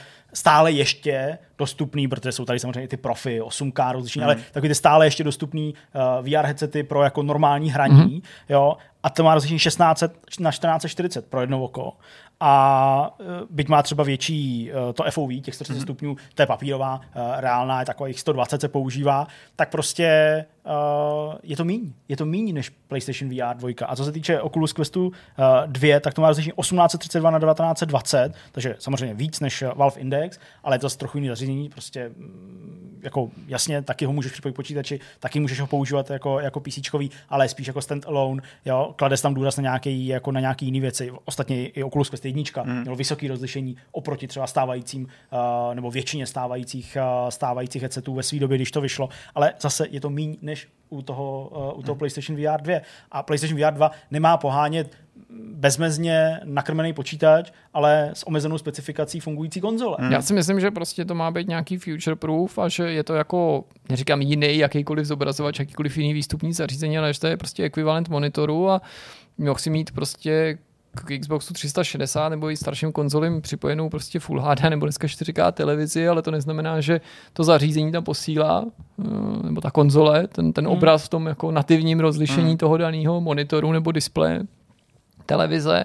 A to si myslím, že je možná tady cílem, no. Prostě jako mít tam tu možnost, pokud na to ten výkon bude stačit, anebo v budoucnu bude stačit, ale asi mm, a možná to tak bude, no, jako, že třeba jako Hmm. ne, nepředpokládají jako v Sony, že každá ta hra jako dosáhne na to vysoké rozlišení. Prostě se musí hardware vydržet mnohem díl, že teď se objevil skoro po, rok po uvedení nové generace konzolí. To znamená, hmm. že ta šance a ambice ho udržet naživu je mnohem delší. Takže to, že jako hardware je nabušenější než to, co je teďka dostupný na počítačích, mi nepřijde až tak jako skandální. To hmm. se prostě, ta investice za to možná bude stát. Na druhou stranu nikde není napsaný, že za rok neodhalí všichni nový generace Jo. headsetů, který budou ještě silnější. Takže Jo, tak, tak to, jde, to, jde, to jde pořád, pořád dobře. Ale chápu ty debaty, chápu i ty debaty stran ceny, kdy lidi poměřují stávající hardware na počítačích s tímhle s tím a víceméně fabulou nad tím, kolik vlastně bude ten headset stát potenciálně. to je to poslední věc, nevíme. přesně. To nevíme. To je velký téma. Mě trošku překvapuje, že se objevují neustále takový ty názory, že to musí být strašná raketa, že to bude strašně drahý. To, co se řeší Hmm. s každýma novýma konzolema. Když se oznamovala PS5, lidi řešili, hele, podle toho hardwareu to prostě musí stát 30 tisíc ta tendence přece je v průběhu času se zmenšující, ty konzole jsou levnější. Hmm. Jo, jo. V rámci, v zájmu Sony i s ohledem na každý další hardware je ovládnout co nejvíc trhu a to nejde přes peníze. A současně já si nemyslím, že lidi, co jsou čistě konzoloví a kupují si headset, takovejhle, tak um, jdou po té ceně, nebo pro ně by byla velká cena překážka. U toho kompu, který je hodně pořád technologicky založený, když jsi člověk, co jako si staví počítač a hraje počítačí, Můžu utopit tak prostě ten hardware pro tebe 100 prostě jako znamená trošku víc, než, než pro běžného spotřebitele. Na No, máš tam i alternativy, právo volby, takže můžeš jít i ten low cost, že jo. Tak, Proto tak. si tam ty firmy můžou dovolit i ta, nabídnout ten high-end. Tak no, takže já se tady ceny úplně nebojím upřímně. Jo, jestli bude v ceně Hmm. nový konzole, jestli bude o trošku dražší, trošku levnější. Nemyslím si, že to bude drahý, protože to si prostě nemůže a nechce nikdo dovolit v této sféře. No, ta cena to je věc, která se samozřejmě strašně taky řeší, protože není známa. Já jenom připomenu, že uh, PlayStation VR 1, ta první generace, uh, ten stál jako PlayStation 4. Hmm. Uh, takže to odpovídalo té ceně, ale je otázka samozřejmě, jak moc to Sony dotovala. V tomhle případě by to vlastně jako mělo být mnohem dražší. Uh, nebo jako takhle, to zařízení by mělo mít hodnotu, která je Hmm. mnohem vyšší než Podle 490 papírových dolarů. Uh, otázka je, jestli to prostě budou chtít opravdu tlačit tak hodně dolů. Hmm. Já si skoro nemůžu představit uh, možnost, že by to bylo dražší než ta konzole. To si myslím, že To je to mále jistot, strašně kterou psych- mám psychologicky. Psychologicky je to strašně jako blbý. To jo, to jo. Přesně, no. Takže si myslím, že to prostě bude na úrovni ceny konzole PlayStationu uh, 5. Samozřejmě teď se teda bavím o té uh, dražší verzi. A budou to muset hrozně dotovat, jako, Hmm. jako strašně. Ale zase ta minulost jim ukázala, nebo ta, ta historie jim ukázala, že oni byli schopní udělat z PlayStationu VR to nejvíc rozšířený VR zařízení, který prostě hmm. mezi hráčema bylo. Hele, dotování je jedna věc, to samozřejmě vůbec nechci říct, že se to nestane, nebo že to dotovat nebudou, to má prostě velkou tradici v konzolích, ale faktem je, že to třeba nemusí nakonec dotovat tolik, a pořád to pro ně je víc než smysluplná investice, protože prostě, když seš HTC, nebo jiný klasický výrobce, který nemá vlastní třeba shop, že jo, není to příklad Steamu hmm. nebo Okulu, který třeba má i ten biznis na to napojený, tak prostě prodáš zařízení a co nezískáš na zařízení, tak už nevyděláš na těch lidech. Možná no, na nějakém příslušenství. Tady vyděláš na hrách, Zatímco no. tady prostě, i kdybys to prodával prostě jedna ku jedný, hmm tak furt vyděláš, protože každá hra jsou pro tebe hmm, peníze mm, do kapsy. Takže... zákazník. Mm. Mm. No a jednu z těch eh, prvních, eh, minimálně teda z HMST přímo Sony, eh, který se dočkáme na PlayStationu VR 2, tak je Horizon Call of the Mountain, což je čerstvě teda i na CESu oznámená hra, zatím jsem si viděl teaser. Je to samostatná hra, samostatný dobrodružství ve světě Horizonu, bez Aloy, co by hlavní hrdinky. Ta se tam má objevit prostě jenom, že na ní máš narazit, společně s ní i na nějaký další postavy, který z té herní série, z té placatý herní série známe. No a je to titul, na kterým pracuje z části studio Guerrilla Games a z části taky uh, studio Firesprite, což je studio, který si Sony pořídila na konci loňského roku. A je to titul, říkám, titul jsme prostě viděli kousek, jsme z něj takový rozpačitý mm, trochu. Mm mně vlastně jako nepřijde blbý použít právě Horizon. Uh, přijde mi, že vlastně se dá jako udělat spoustu pěkných takových těch jako VR benchmarkových věcí, typu ano, vylíz na Tolneka, který tam v tom videu to projde, pravda. že jo, to je ta žirafa z, ze Star Trek, uh, ze Star Trekem. z Enterprise, z Enterprise, z Enterprise na hlavě, nebo místo hlavy, jasně. Tak uh, to je samozřejmě super, pak z toho třeba můžeš, já nevím, se skočit a splachtit, tak to... Šplhání jo, po, po šplhání nahoru, to bude, hmm. to bude jako super, ale jasně, jasně, nemohl jsem si nevšimnout uh, té přiznané roztřesenosti té kamery, kterou ty s VR headsetem na hlavě nevnímáš vůbec, ale ty lidi, kteří to sledují na televizi, hmm. tak eh, z toho mají prostě motion sickness level 60, protože si to lítá, že jo, prostě vůbec nechápeš, co se tam děje a proč to ten člověk užívá. Uh, tak to tam, to tam je vidět. A pak jako úroveň té grafiky není na stejný úrovni jako úroveň grafiky Horizonu hmm. Forbidden West, logicky. A je taková zvláštní. Jirkovi, uh, Jirku hrozně dráždí uh, ten screenshot obličeje toho, toho chlapíka. to byl ten nejlepší, který jsem dokázal pořídit a přesto ten hlavní hrdina to vypadá takhle. naštěstí, naštěstí nevíme, jestli to je hlavní hrdina, že? Spíš není. Teda ne hrdina, no jasně, koukáš, postava, jasně, tak, nějaký, no, ale jsem se špatně vyjádřil. Měl by to být samozřejmě, ano, teda měly by tam být nové postavy a uh, o nich chtějí teda výváři mluvit až jako, hmm. až jako později. Není datum vydání známo, není vlastně známo nic, jenom, jenom hmm. název té hry, to, že to je VR, to, že to je Horizon Call of the Mountain a prostě to je celý. No, chtějí ale to trochu si na sebe upletli byč, když teda hmm. neoficiálně, ale jeden z těch vývářů řekl, že to nastaví novou, novou úroveň jo. grafiky tříáčkových VR her. Je to tak. A lidi začali říkat Half-Life Alyx, a to jako neznamená, že on nemyslel ještě další, ale hmm. zároveň to ty očekávání teďka budou samozřejmě hmm. vysoký, protože když se mluví o VR, tak tím se nemyslí jenom ta grafika, že i u normálních her nemyslíš jenom technický grafika, ale stylizaci, že nějaký celkový prostě zpracování. Tady navíc je ještě myšlenou vždycky jak vypadá VR hra, tak toho lidi vlastně počítají častokrát jako to, jak, jako, jaký je ten efekt té virtuality, jak eh, to 3D prostředí, no to virtuální prostředí a herní prvky hmm. jsou vlastně jako využívají to toho potenciálu hra. těch headsetů a tohle všechno měl teda jako Half-Life Alyx zmáknutou hmm. se ono na výbornou, takže uh, by bylo obtížný to i dorovnat, nebo obtížný, velmi těžký prostě se tomu přiblížit doufejme, že jsou sebevědomí právem, že jo. No, hmm. No, tak samozřejmě působí to příjemně, než kdyby jako hned na začátku no, řekli, no. no tak nebude to jako Half-Life Alyx, prostě to je jasný, ale jako hmm. bude se snažit. Zvlášť se spekuluje, že Half-Life Alyx možná na tom PlayStationu vyjde.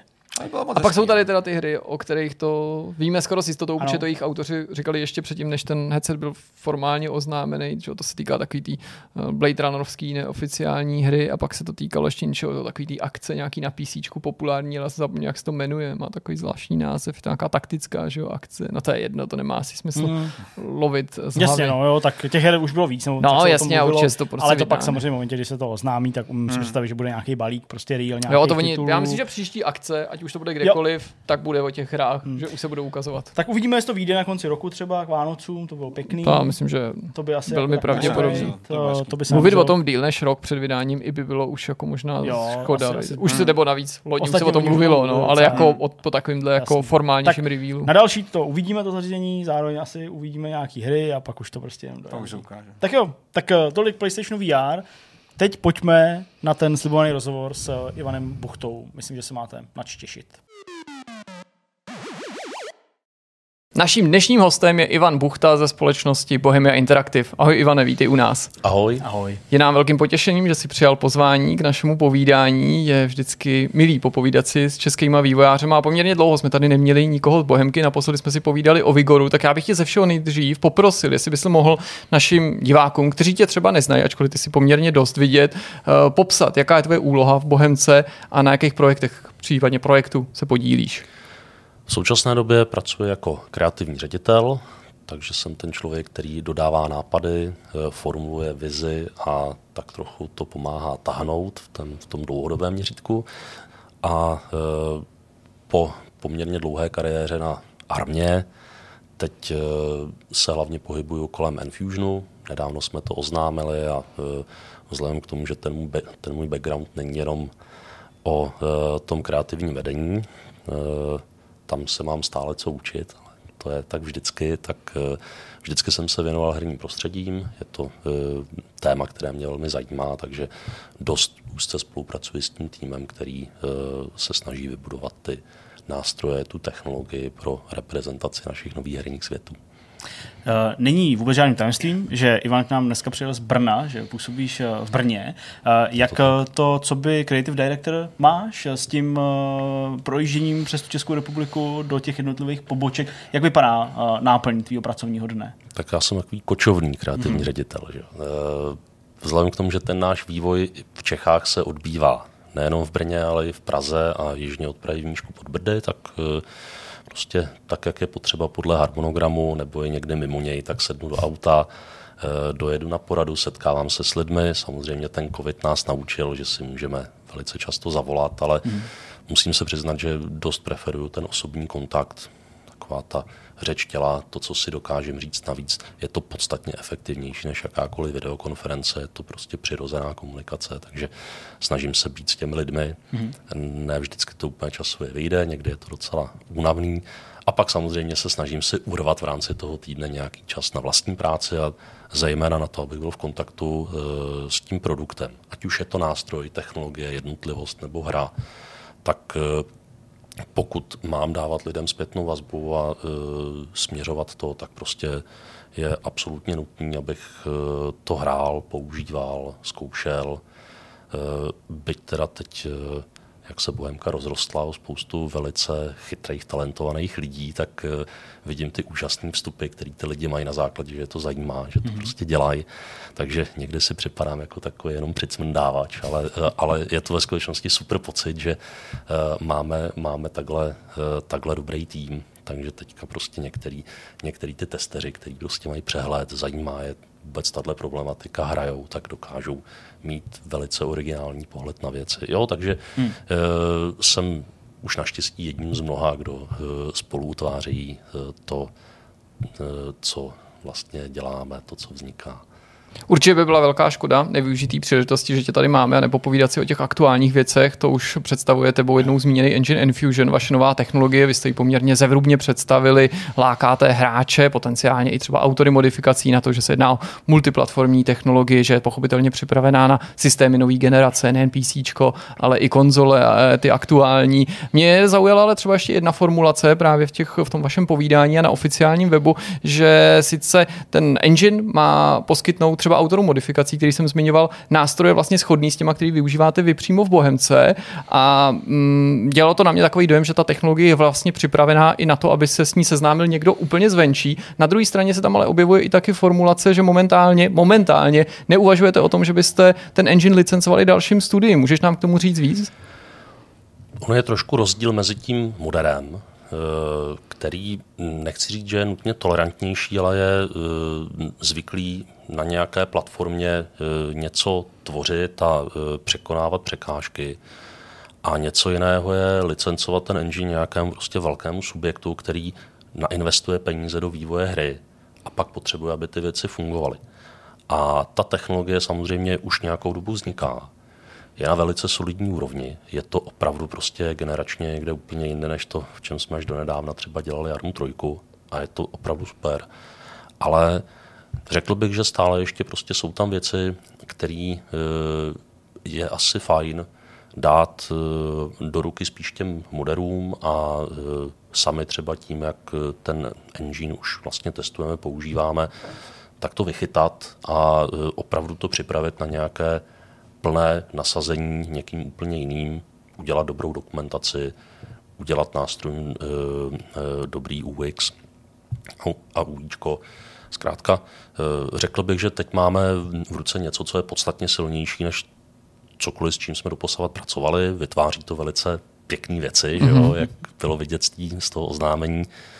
Ale e, domnívám se, že to bude ještě nějakou dobu trvat, než to bude opravdu ve stavu, abychom to, eh, abychom to mohli nabízet tímto způsobem. Samozřejmě eh, bude to i díky tomu, že si to vyzkoušíme na spolupráci eh, třeba s nějakým tím moderem, s nějakou tou komunitou.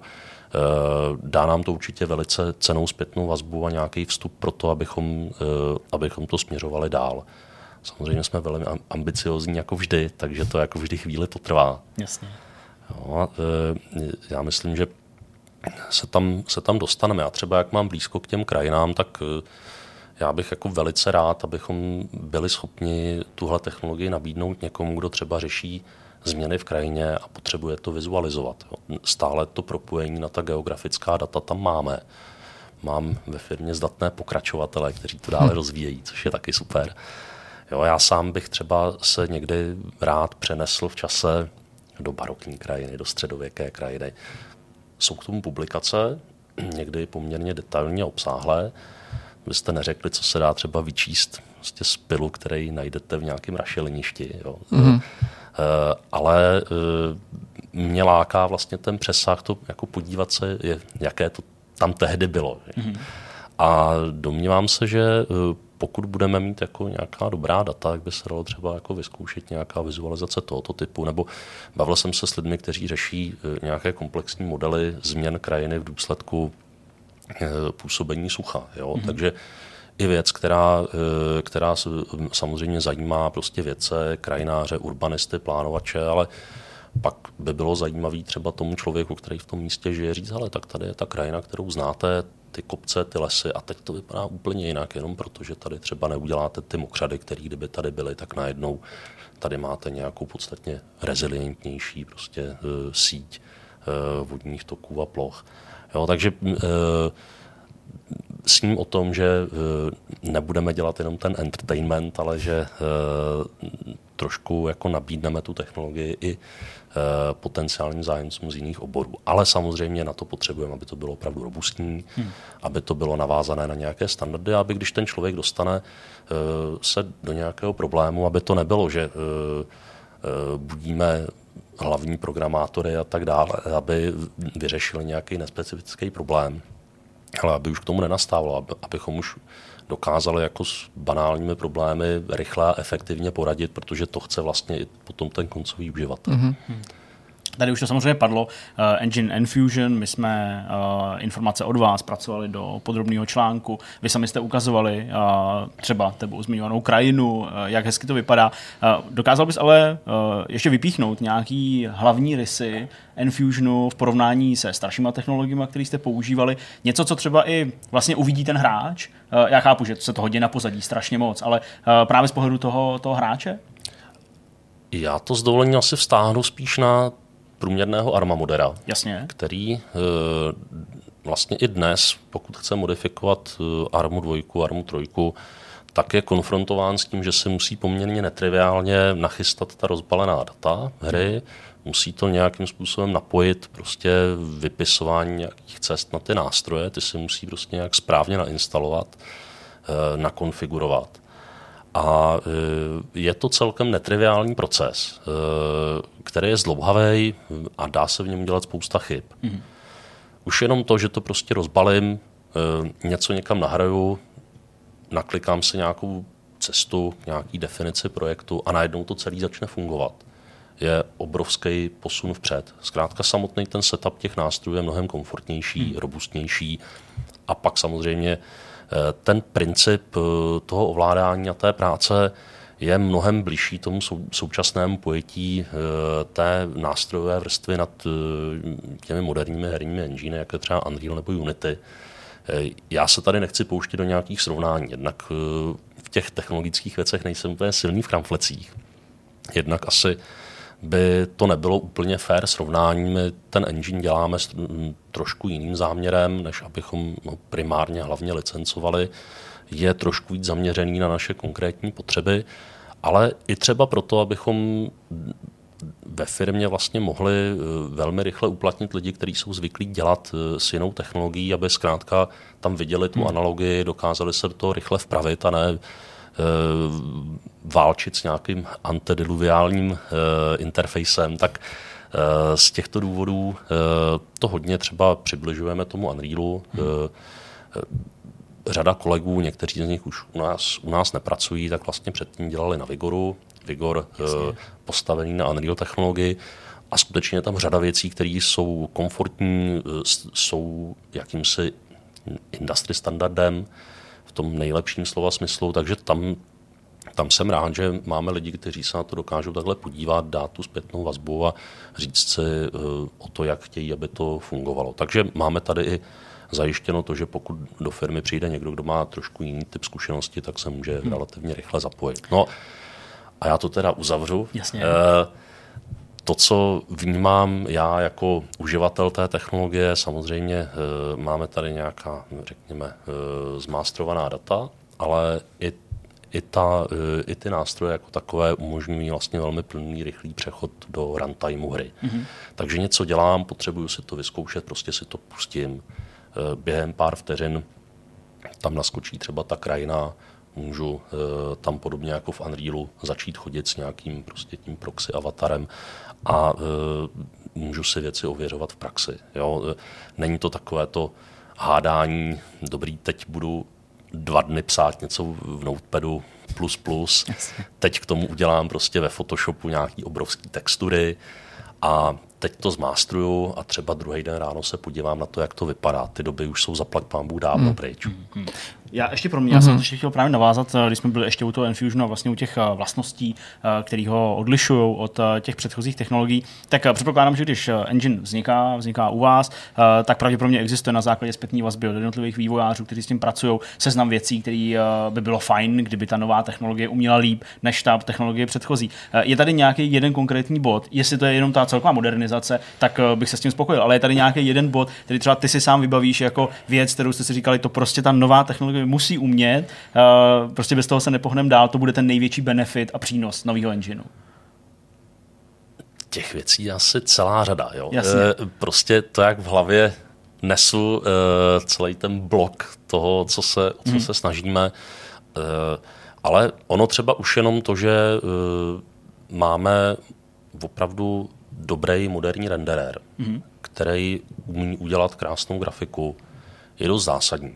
Jasně pro mě to není jenom o tom, že chceme, aby to vypadalo hezky, ale, mm, ale i do budoucna mm, já si vždycky budu stavět na nějaké autenticitě, která sama o sobě je tomu hráči blízká, mluví na něj, takže to, že já nevím, eh, voják, který si prostě 300 metrů ode mě lehne do nějakého podrostu, opravdu není vidět, protože je korektně nasvícený už není jenom o tom, že jsme prostě uh, udělali parádní render, ale že tam fungují jakýsi pravidla, mhm. které uh, jsou přeneseny z, z reality, to znamená, funguje vojáková kamufláž, funguje to, že se třeba správně zamaskuje. Jo? Uh, takže uh, tohle, uh, tohle je samozřejmě velká, uh, velká věc pro nás. Už jenom to, že s tím denně děláme, tak je, tak je takový motivační, že to vypadá pěkně.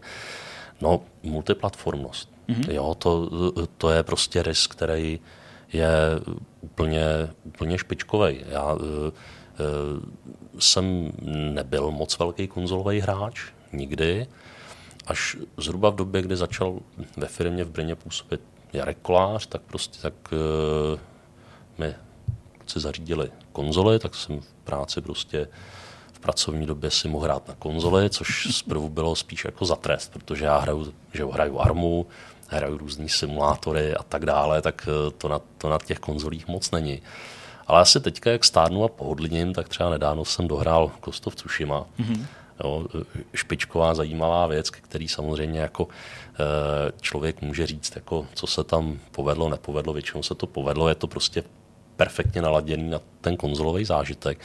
A ono to, že děláte hry na konzoli, samozřejmě sebou nese i to, že musíte přemýšlet trošku jinak o tom, eh, jak se to ovládá, jak jsou tam odprezentované věci, nebo jak eh, jsou optimalizovaná data té hry, jak je postavený ten herní svět aby to ta konzole utahla. To už samozřejmě s tou novou generací přestává být problém, ale eh, já věřím tomu, že ten dobrý design se kolikrát rodí z velkých limitů. Mm. A ta konzole třeba, co se týče ovládání, je jako velice limitující. Kdo jste kdy hrál Armu, tak uh, si asi pamatujete na ty šílené soutisky, které vedou k tomu, že se napůl vykloním z nějakého okýnka, nebo si nastavím prostě uh, mířidla zbraně, nebo já nevím, eh, já, to, já, už jsem to, já už jsem to zapomněl, jak se třeba jako správně odpaluje eh, protizemní raketa, která má zasáhnout nějaký cíl, který si prostě lejzuju tím laserovým ukazovátkem.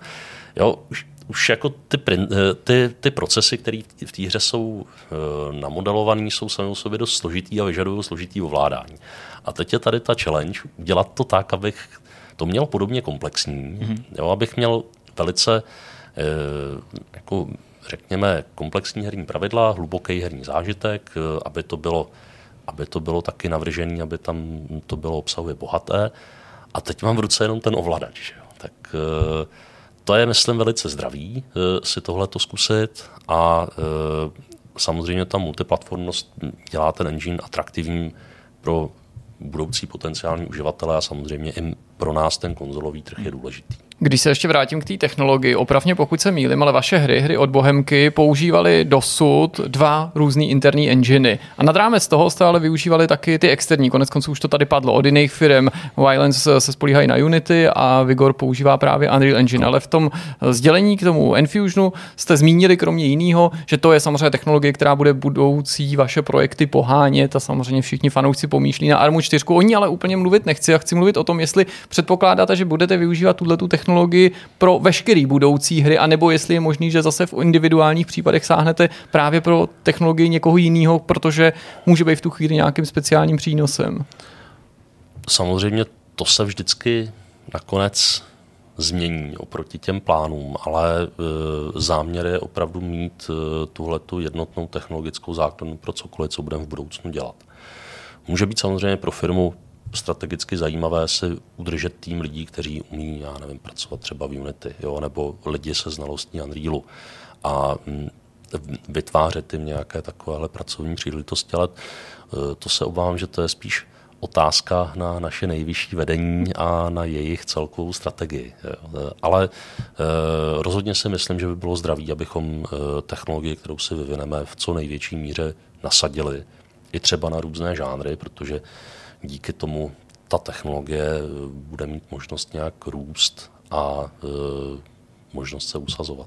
A je možné ještě našim divákům třeba nějak laicky vysvětlit, e, co to přesně obnáší, že teďka je Engine Infusion ready v zásadě na to použití, ale nějaký jeho fragmenty se objevily už v Daisy, jak to může třeba běžný hráč chápat, že něco z té nové technologie se už v minulosti třeba ve vaší produkci obtisklo? To první, co se s Infusionu objevilo, byl renderer na Daisy, kde vzniknul požadavek na trochu eh, efektivnější řešení, které by umožnilo třeba potom přenést eh, Daisy na konzole, což se nakonec podařilo. Že? Eh, a ono to trochu souvislo s tím personálním obsazením. Tam vlastně v Praze máme tu technologickou buňku nebo tu jako velice silnou skupinu Filip Doksanský, Fido, Michal Varnuška, Miva, jsou takový dva hlavní architekti, Ander, eh, Andrej Terka. Eh, těch, eh, těch kluků je tam celá řada, tak doufám, že na mě nebudou naštvaní, že jsem někoho z nich nejmenoval, ale zkrátka to jádro toho technologického týmu, toho engine týmu v současné době vedené Pavlem Šafářem, tak v té době k tomu Daisy týmu měli blízko a když se uvažovalo o tom, čím nahradit ten Real Virtuality Renderer, tak protože Enforce Engine prostě tady byl v nějaké formě, vyvíjeli jsme na něm Take Mars, předtím Career Comment. Bylo zjevné, že to má kvality, které mohou ten vizuál posunout tak se přikročilo k tomu, že byl ten renderer vlastně modifikován a napojen na ten branch virtuality, který poháněl Daisy což je teda branch, který vlastně vychází z generace Take-on Helicopters, což je taky zajímavý, jo, že tehdy vlastně uh, uh, Arma 3 branch docela žil, zatímco Take-on Helicopters, uh, což udělali uh, naši vývojáři v Míšku pod vedením Jurise Fantland a J. Crowa, tak to už bylo takový stabilní, to už vyšlo, tak jako dobrý, tak použijte tohle pro Daisy Standalone. Jo, takže uh, došlo k tomu, došlo k tomu napojení rendereru, Uh, Enfusion uh, je to vlastně fúze mezi tím dlouhým real virtuality, mezi těmi kapabilitami army, to znamená, chceme ty velké terény, chceme ty velké světy, baví nás to, je to něco unikátního, chceme velké množství AIček, chceme opravdu jako rozsáhlej živý svět. No a pak jsou tady ty technologické řešení z toho Enforceu, třeba ten renderer nebo ten Enforce script, podstatně silnější skriptovací jazyk v porovnání s jinak jako relativně přívětivým uh, skriptovacím jazykem army. Takže uh, naši technologové se uh, rozhodli po strategických jednáních s Markem Španělem třeba uh, vzít pokud možno to nejlepší z OPHO, nebo prostě ty, uh, ty uh, přístupy nebo ty rysy, které se tam měly objevit z těch dvou technologií a začaly to postupně spojovat. Hmm. Jo, ale rozhodně se nedá říct, že vlastně najednou v Daisy se objevil Enforce lomeno Enfusion Renderer a pak, to, uh, a pak se začalo měnit Daisy. Uh, ten engine vzniká víceméně na čisto znovu, ale prostě ten renderer byl takovým základem. Jo. Ale uh, tady bych asi doporučil pozvat si třeba toho Filipa Doxanského nebo Michala Varnušku, ti o tom budou povídat podstatně zasvěceněji. Dá se uh, říct, jak dlouho uh, vlastně trvá vývoj toho engineu. Tady samozřejmě tu genezi si nějakým určitým způsobem popsal. Uh, jak to ale jako třeba fakt jako na objem té práce, na roky, uh, třeba i v souvislosti s tím, kolik to dělá lidí, tak uh, jak to zabralo, nebo jaký čas to zabralo vám Bohemce? No příšerně dlouho, že hmm. jako, ale jako bavíme se tady o člověko letech, člověku desetiletích práce. Hmm jsem trestu hodně nepřipraven, takže nemám ta přesná čísla. Ale, Jasně, ale, že v tom ale, tiskovém materiálu bylo snad, že první základ byl položený 2.14? Ano, je to tak. Jasně. A od té doby, od té doby eh, minimálně třeba 8-10 eh, vysoce kvalifikovaných programátorů na tom bušilo. A uh, ono, to, ono to ve skutečnosti není mnoho. Uh, dalo by se taky říct, že uh, nutně ten velký počet lidí neznamená, že to půjde rychleji, protože je tam obrovská režie na to plánování, koordinace a někde je lepší, když uh, ty základy pokládá spíš menší počet lidí, kteří se nepletou potom jeden druhému. Eh, díky tomu, že architektura toho engineu je modulární, tak lze postupně zapojovat víc lidí. Prostě pokud už máte nějakou existující strukturu, tak tak pak třeba můžeme mít dedikovaného programátora, který řeší jenom prostě eh, modul počasí, volumetrickou oblačnost, déšť eh, a tak dále. Jo, dá se to tam postupně napojovat, eh, jak se vlastně zvětšuje ten obzor nebo to pole, na kterém ti lidé mohou pracovat. Každopádně člověku roky práce hmm. nebo člověku desetiletí práce. Ale v porovnání třeba s tím, jak dlouho rostl Unreal, kolik no, lidí je do toho, do toho zapojeno, tak asi ta čísla jsou poměrně střídmá. I když, jako kdy, když by někdo řekl, že nám trvalo vlastně třeba, já nevím, 100 člověk let udělat nějaký základ engine, tak to vypadá dost nepředstavitelně, ale pak najednou zjistíte, že na tom dělá těch 10-15 lidí. A ty už, kumulativní součty prostě, no, jasně, uh, jsou takový. Ale, ale je to samozřejmě hromada soustavné práce. A není to jenom práce těch programátorů. Je to do velké míry i zásluha těch uživatelů, těch lidí, kteří s tím Eh, s těmi prvními verzemi vůbec prostě začali něco dělat. Začali je smysluplně používat na různých prototypových hrách. Že jo? Byl, byl tady projekt Lucie, eh, byly tady nějaké interní nevydané a zůsta spíš nevydatelné pokusy, které měly jenom umožnit nějakým lidem, aby se s tím seznámili, aby poskytli tu zpětnou vazbu. je to určitě výborná investice. Jo, takže musím říct, že se skláním i před kolegy vývojáři, uživateli, kteří byli schopni prostě udržet svou prchlivost na úzdě a podávat prostě stabilně hmm. dobrou zpětnou vazbu a velice tím přispěli k tomu, aby to nabilo takový rozumný tvar, že teď už opravdu může přijít junior, může se k tomu posadit, dá se mu zadat práce, on jim tam může smysluplně vykonávat. No a když e, zmiňuješ právě třeba ten Unreal, ty výhody, že to je dobrá investice, dokázal bys lajkům, hráčům vašim fanouškům vysvětlit, v čem vlastně pořád spočívají ty benefity toho vyvíjet tu technologii in-house, což nepochybně je nákladný, pracný, zabere to spoustu času, protože někdo si může říct, jo, teď už tady máme docela velký výběr těch prostě engineů, který jsou zavedený, to by nešlo ohnout ty enginy pro potřeby vaší hry. My samozřejmě respektujeme a chápeme, Jasně, ono že by to, ono by tvoříte to, hry, jaký hmm. tvoříte. Ono by to samozřejmě ohnout možná šlo, ale nemáme s tím úplně dobré zkušenosti. Eh, vždycky to bylo něco za něco a to, že někdo přijde s nějakým fantastickým middlewarem třeba a řekne, jo, to je, to napojíte tady, tady a je to úplně v pohodě. No ono to úplně v pohodě, ale my pak zjišťujeme, co všechno to nedělá, co by to mělo dělat. Že? Eh, obzvlášť prostě v tom military sandboxu, který Marma vždycky byla, třeba zapojení počasí simulweather, které dokáže dělat opravdu jako mm, rozpohybované fotorealistické počasí. Obdivuhodně ale nemá žádné napojení na zbytek té hry. To znamená naučit, naučit middleware simulvedru, že e, třeba potřebujeme, aby když je zataženo, aby vojáci hůř viděli, jájíci, tak to jako byl problém. Jo, potom, hmm. Protože prostě eh, ten middleware na to není připravený. Nemá, e, nemá jak tohle to komunikovat. Jo. Ne, musím teda říct, že autor Simulvedru byl jako velice kooperativní člověk, takže se to podařilo do té army trojky dostat. No ale e, je to příklad toho, jako, s jakými problémy se potkáváme. Takže ta in-house technologie samozřejmě z pohledu těch našich jako nároků a očekávání dává určitě smysl e, mít něco, co je naše a přesně to odpovídá našim potřebám. Ale jednou z těch našich potřeb je taky to, abychom uspokojili tu tvůrčí komunitu. No, ta tvůrčí komunita je úžasná, dělá skvělé věci, chceme to dále kultivovat. A Myslím si, že tady máme tu výhodu, že my jsme těmi, kdo spravují licence. Jo. To znamená, pokud my řekneme ano pro volné použití, e, pro tady tu hru, pokud budete dělat obsah pomocí těchto nástrojů, pomocí těchto vzorových dat nebo pomocí rozbalení dat hry, tak nám to vůbec nevadí a podporujeme to. Tady máte nástroje, tady máte dokumentaci a nestane se to, že nějaká třetí strana najednou řekne, ale moment, Dva roky jste si tady užívali, milá komunito, ale teď my měníme licenční podmínky a vztahuje se to i na tenhle produkt, ve kterém my máme ten middleware. A my najednou bychom museli chtě nechtě přestat podporovat mm-hmm. tu tvůrčí komunitu nebo její část.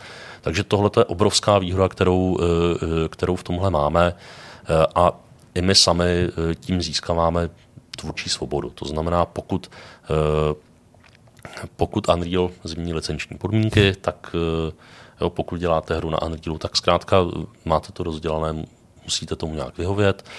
My, eh, pokud budeme mít tu technologii vlastní, tak eh, nám nic takového nehrozí a můžeme sledovat nějaké dlouhodobé cíle.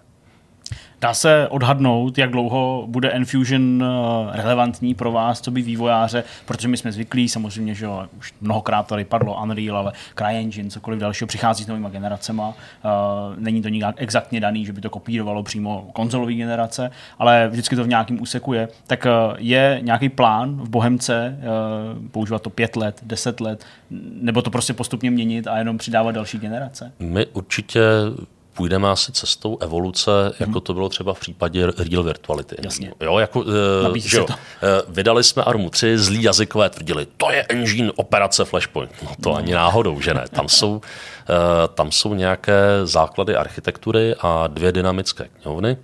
Doufám, že to říkám dobře, které představují ten úplný základ. Hmm. Ale všechno to okolo se mnohokrát změnilo. Většinou v návaznosti na nějakou uh, radikální změnu hardwareu, a ono to trošku odpovídá těm konzolovým generacím, ale jako u těch, u těch PC her Eh, jo, to, co na, třeba začaly umět ty karty, nebo že najednou prostě bylo více jader a podobně. Takže tohle to všechno si většinou vynutilo nějakou změnu. My sami chceme z toho engineu vždycky vyždímat co nejvíc, takže je celkem logické, že vždycky děláme takové úpravy, abychom to měli co nejhezčí, konkurenceschopné, aby to prostě ten nový potenciál využilo. A Real Virtuality je tu s námi od roku 1997, zhruba, že to byl Gravon Real mm-hmm. Virtuality, eh, potom operace Flashpoint a mezi tím vlastně jsme udělali několik takových generačních upgradeů té technologie. Teď prostě ta Arma, Arma 3 je takovým vyvrcholením, už to celé zastaralo i, i morálně. Mluvil jsem tady hmm. o těch nástrojích, takže to už dá, dál takhle jako nechceme dělat a uměle na to stavět nějaký industry standard se úplně nedá, takže je to trošku jako na té zelené louce teďka. A já počítám s tím, že na té zelené louce postupně vyroste ta vesnička, vyklučíme sem tam nějakou tu mítinu, pak postavíme ty hradby, že jo, a pak se to rozroste prostě v ten Manhattan, že jo, za nějakých třeba 20 let. No. Hmm. Když už do toho investujeme, tak eh, bychom byli hloupí, kdybychom opouštěli tu technologii brzy. Kromě toho ty naše vývojové cykly jsou poměrně dlouhé. Zas, když tu hru se podaří udělat pořádně a podporovat jí, ta komunita sama potom prodlužuje tu její životnost, takže třeba Arma 3 je tu s námi 8 let mm. a asi ještě nějakou dobu eh, to eh, ti naši hráči budou hrát a využívat. No, podobně to bylo s Armou 2, kde vlastně v době Early Accessu Army 3 ještě takové ty Milsim skupiny třeba rok hráli s Armou 2, protože tam měli všechny ty adony, terény. Hmm, ta hra byla uh, jo, jasně. Mm, takže uh, tady můžeme očekávat něco podobného, ale jako rozhodně uh, odhaduji a doufám, že Enfusion v Bohemce čeká dlouhý a šťastný život. Když už tu armu zmiňuješ, naši diváci a konec konců i vaši fanoušci by nám určitě neodpustili, kdybychom se na tu budoucnost alespoň trošičku nezeptali. Já neočekávám, že by si nám tady řekl, že oznamujete armu čtyřku, přesto je tu něco, co k ní můžeš říct k nějakému případnému pokračování, nebo alespoň naznačit to, co jste zmínili už v tom eh, oznámení toho samotného engineu, a sice, že nás čeká nějaká hratelná ukázka, nějaký hratelný překvapení, jehož prostřednictvím budou moci fanoušci teda okusit něco z Enfusionu v blízké době. To nás čeká a určitě je zde velký důvod se těšit, eh, ale jinak já bohužel nemohu ani naznačovat. Trochu jsem si to myslel. Já jsem si to myslel taky, ale tak eh, v pořádku, já to zkusím z trochu jiný strany ještě. Eh, Arma, eh, respektive pokračování té army, to je samozřejmě téma velký v řadách vašich fanoušků, ale ty, když jsi mluvil o tom, jak by si rád tu vaši novou krásnou technologii využil a zmiňoval si právě třeba ty modelace nějakých jako terénů nebo nějaký systémy pro to počasí nebo prostě a tak dále, tak Myslíš, že je v Bohemce uh, nesnad tlak, ale zájem, to je možná lepší slovo, uh, se někdy uh, zase u nějakého většího projektu vymanit trošku z té military uh, tématiky? Já myslím, že určitě. A je potenciál udělat třeba středověkou hru? Tak eh, středověká hra už tady vznikla, že jo?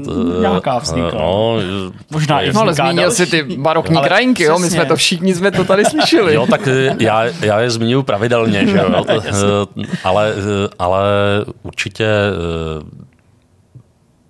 pro mě osobně třeba Arma vždycky byla jako zajímavá hra, která tím pojetím války, které takové podstatně férovější než prostě v jakémkoliv jiném titulu, takhle, který prostě v té oblasti šútru prostě si člověk může zahrát, tak je určitě, je určitě zajímavý prostě se na, na to podívat nějak hmm. nově, ten zážitek nějak do budoucna prostě prohloubit, eh, trochu, trochu posunout eh, tím, že eh, je nás tam pár v té firmě, kteří už prostě tu, tu samou armu vždycky dost podobnou ambicí nějakou tu dobu dělají tak, eh, jo, tak jako Arma 3 byla třeba zasazená do mírné budoucnosti, abychom si odpočali od, těch, eh, od toho tlaku na tu autenticitu naprostou, eh, tak prostě určitě, určitě snaha prostě tu armu nadále nějak jako brand kultivovat. Byli mm-hmm. bychom sami proti sobě, kdybychom to nedělali.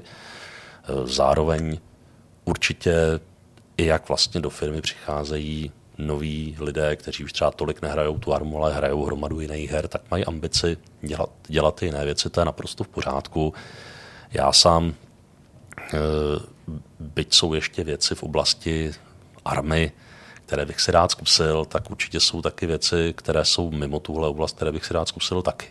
Takže čistě osobně mohu prohlásit, že i já e, mám i jiné nápady a e, rád bych tu technologii využil taky jinak. Samozřejmě e, sdílíme nějaký pohled na to, jak by ty hry e, mohly vy, vypadat, jak by měly fungovat. Takže třeba to, že děláme prostě ten zmíněný systém počasí nebo tu velkou krajinu, nebo se snažíme tu krajinu nějak oživovat. Snažíme se, aby ty věci byly propojené nějakým smyslem, který třeba není a priori komunika- komunikován hráči a není jako zjevný, ale je to v tom a ten hráč to nakonec pozná a naučí se to.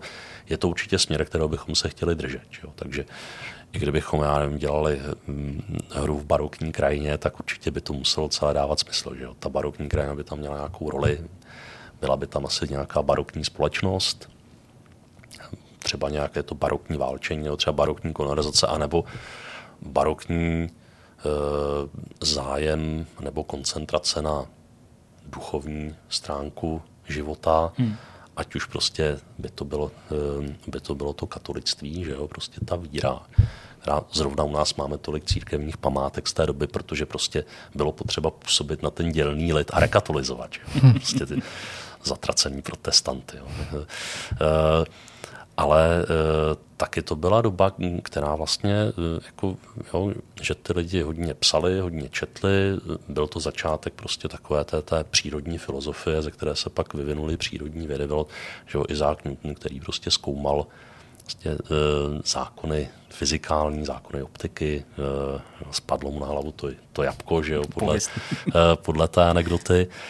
Jo, takže byla to doba, která byla hodně našlápnutá. Že jo? Takže uh, tam, tam se můžeme i třeba odpíchnout od Nila Stephensona jeho barokního cyklu. Kdo jste nečetli, tak uh, jednak typ na dárek pod stromeček, nebo třeba na to, co si o svácích přečíst. Je to teda dlouhý, ale Eh, takže eh, určitě prostě každá doba, každé téma, ať už bychom zůstali na zemi nebo se podívali do nějakých eh, fantastických světů, tak by asi měla podléhat tomu, že to prostě bude svázáno nějakými pravidly. Že? Hmm. I když se zahrajete Zeldu, Breath of the Wild, mimochodem prostě taky můj další odklon od PC, tak to je hra, která rozhodně má své zákonitosti, má je perfektně odkomunikované, celé to drží špičkově pohromadě a to je prostě, to je učebnice herního designu, interaktivní. Tak, hmm. takže, eh, takže ta naše ambice by nadále byla asi taková, abychom, eh, abychom nabídli nějaký ucelený svět, ve kterém bude probíhat nějaký ucelený zážitek, který nutně ten hráč jako nemusí být jeho středobodem, ale měl by, hmm. měl by ten svět být schopen ovlivnit. Moc pěkně jsme se zasněli na závěr. Myslím, že bychom už těžko hledali zajímavější téma, protože si nám tak trochu odkryl něco i z toho, co zajímá tebe osobně a naznačil, jakým způsobem se vůbec může o těch projektech i v Bohemce uvažovat. Moc krát díky, Ivane, za tvoji návštěvu. Bylo to velmi příjemné povídání. Věřím, že se i našim divákům líbilo a samozřejmě držíme tobě i celému vašemu týmu palce s novou technologií a jakým, jakýmakoliv projektama, který budete v budoucnu oznamovat. Já moc děkuji. Rád se stalo. Tak jdeme na další téma.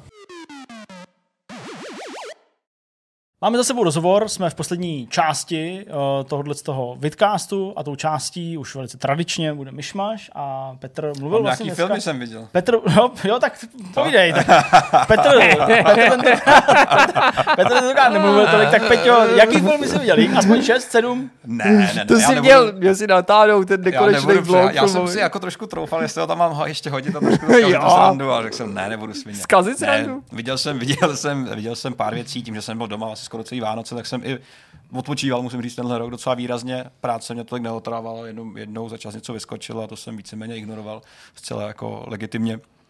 Ale vyzkoušel jsem spoustu věcí, viděl jsem spoustu věcí, zažil jsem spoustu věcí, byť v leže, v takové jako rozhorizontální poloze, jakože trošku, Kde jsi byl? Jako, doma, zažil jsem spoustu věcí, byť v leže. jídla, cukroví a říká, já jsem vypadal jak, to, jak kvadruplegik trošku, protože jsem se hejbnul tak o pět metrů za celý, za celý Vánoce.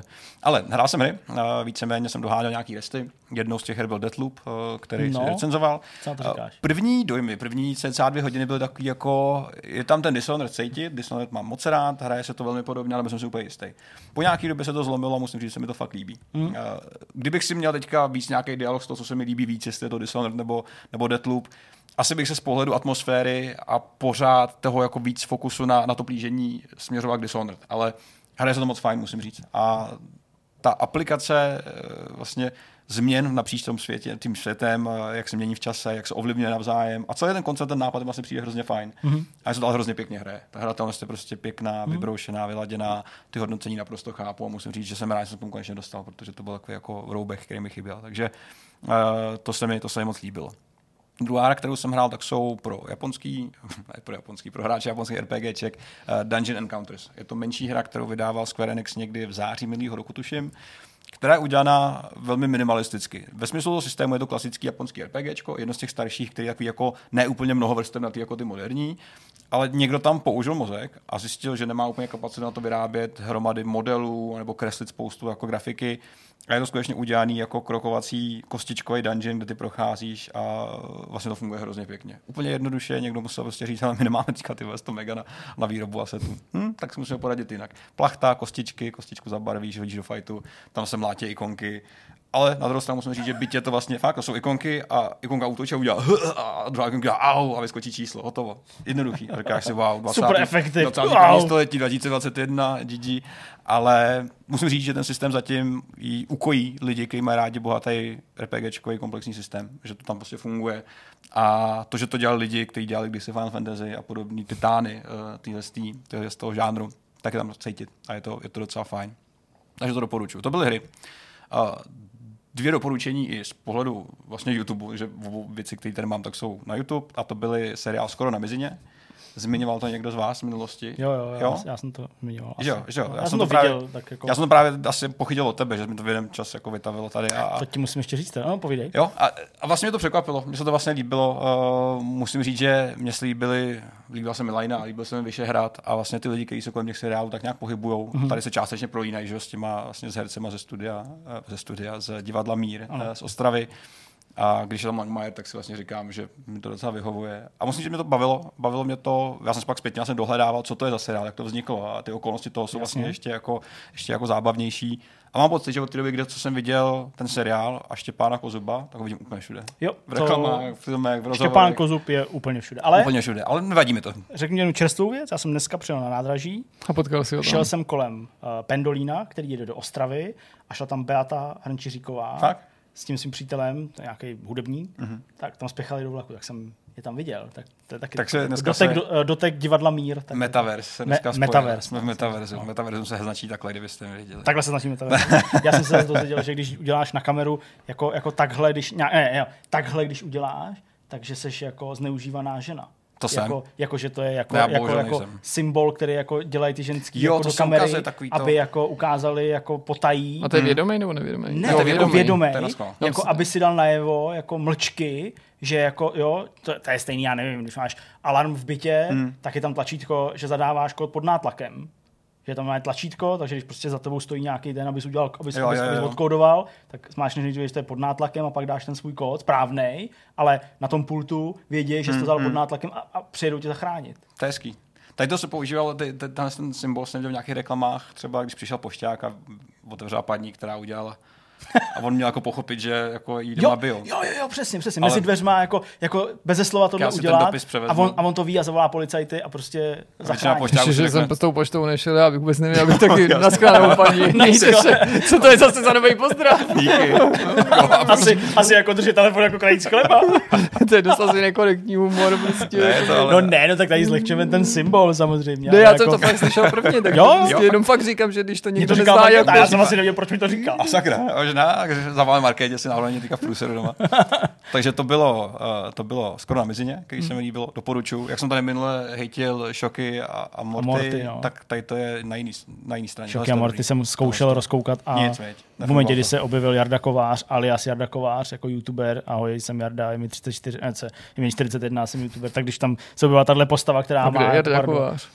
je to prostě youtuber, Uh, teď už není tak aktivní, byl mm. takový jako hlavní vlně těch youtuberů mm. a bylo to prostě jako uh, v porovnání samozřejmě se všema těma 16, 15, 17 letýma dětma, tak to byl jako uh, už starší chlap, a bylo mu, já nevím, když začínal, bylo asi 1,40 a každý své video začal mm. prostě uh, ahoj, já jsem Jarda, je mi 1,40 a jsem youtuber a dělal takový prostě jako na půl blbý, na půl trapný, takový prostě jako mm. videa, vtipy, něco, moc nebyl s tím úspěšný, jo, ale v tomhle tom filmu... Něco jako my. Něco jako my. My se dostáváme takovou, jo, jako ty už No, možná. jako říkat, ahoj, já jsem, jedna, já jsem Jirka, je mi Já to jenom 1,40 neříkám, jinak a jsem youtuber. takže, takže uh, když tam prostě v tom, uh, v tomhle tom filmu a to je hned na začátku na tuhle scénu dojde, Mhm. mm-hmm. tam přijde ten Jarda Kovář a oni si z něj dělají srandu a tak dále. Říkám, já to nemůžu sledovat. To prostě, viď? takže vůbec nevím. Jako. Hele, je tam i, i Tomáš Magnusek, uh, ale jiný Tomáš Magnusek, jakože, jakože jeho půlka třeba. Tady je už zhubl, jakože extrémně zhubl, jakože, jakože třeba jakože zhubnul jako jednou mě třeba jako mojí váhou. Takže to ne, ale tohle to jo, takže to bylo dobrý, to doporučuju, to je doporučení formálně. Druhý uh, kanál Supercar Driver se to jmenuje. Supercar driver. Je to YouTube kanál, což je vlastně je to klub. Je to klub lidí, co vlastně drahý luxusní auta mm. sportovní a točí videa ve stylu Top Gearu, ve stylu Fit Gearu, podobných pořadů, ale z pohledu lidí, kteří ty auta vlastně a žijou s nima. Je to mnohem autentičtější, je to mnohem zajímavější poslouchat ty povídání, které jsou dost věcní o tom, ano. jaký to je vlastnit auto za 150 milionů korun, jaký je to s ním jezdit. Jsou tam dvě série nových Dobrý. rozhovorů. To je dobrý výsledek většinou, ano, to bylo docela dobrý. Jeden z těch lidí je Chris Palmer, člověk, který je businessman, bohatý, vlastně všechno možný, všechno vzácný a jedno z těch byl třeba McLaren F1, GTR, takový ten slavný, slavný auto, jedno Jasně. z mála kusů. A vypadám krásný přeje o tom, jaký děk to je s tím cestovat, jak to nemá vůbec ukazatel paliva a jak musíš vlastně neustále počítat s tím, jako jestli třeba dojedeš domů nebo ne. Hrozně fajn Atkinson povídání. má to auto taky. Už No, ho ale prodal. ne, Už ho prodal. Ten ho měl A měl normální. vrcholný, ne, ten je jenom- normální, Jenom normální, No, no. Nechtěl, že? Ale on teď stře- rozstřelil, že Pak ho opravdu ho prodal. A ještě byl ještě dražší. Jako bouračku. První majitel, nebo ráno. Knížka. Nevytopeno, prostě, otočený. perfektní stav. Prostě. Nebylo to pod vodou, ne, ne, ne. Ne, to nemáte nějaký stočený kilometry, se tím moc nenajezdil. Vůbec. Ne. A druhý povídání je s Karlem Hartlem, eh, což je syn Toma Hartleyho, což je vlastník jednoho z největších, eh, řekněme, dealerství. dealerství. Jeden, je to dealer luxusních aut v Londýně. A mluví o tom, o investičních autech, jak se dneska jede v autě, že koupíš káru a pak ji prodáš za víc peněz. A on ti vlastně jako vyvrací takový ty trendy, které jako jsou absolutně mimo vlastně definuje jako ty, ty, ty auta, které jsou vysloveně vzácný a podobně. A je to vlastně hrozně hezký povídání pro ty lidi, kteří to zajímá, protože to říkají lidi, kteří ty věci jako žijou. Mají Každý je. den. Mají je, už to není nějaký flex toho, že máš ty prachy a ukážeš to. Ne, Ne, ale prostě řekne, já se jezdím autem denně za 2 miliony euro a prostě, protože mě to baví. A je to vlastně fajn povídání. A ten ostatní obsah, který dělají, tak je taky docela dobrý, protože je docela přízemní, ne tak jako kretensky uřvaný a jako pře, přemonetizovaný jako, jako ty ostatní. Takže to jsou doporučení celkem čtyři zatím. To. A, a filmy jsme probrali, takže tu už máme za sebou. To je skoro všechno z mé strany. Uh, já pak ještě Prostě něco nechám do Vánoce. příště. Klidný Vánoce, to, To je je sama o docela velká odměna. To je hezký. Jirko, Hele, já nic nemám jako já nikdy, v podstatě nevím, co říct. Všichni si říkají, že pro boha, ať ten romanský Harry Potter.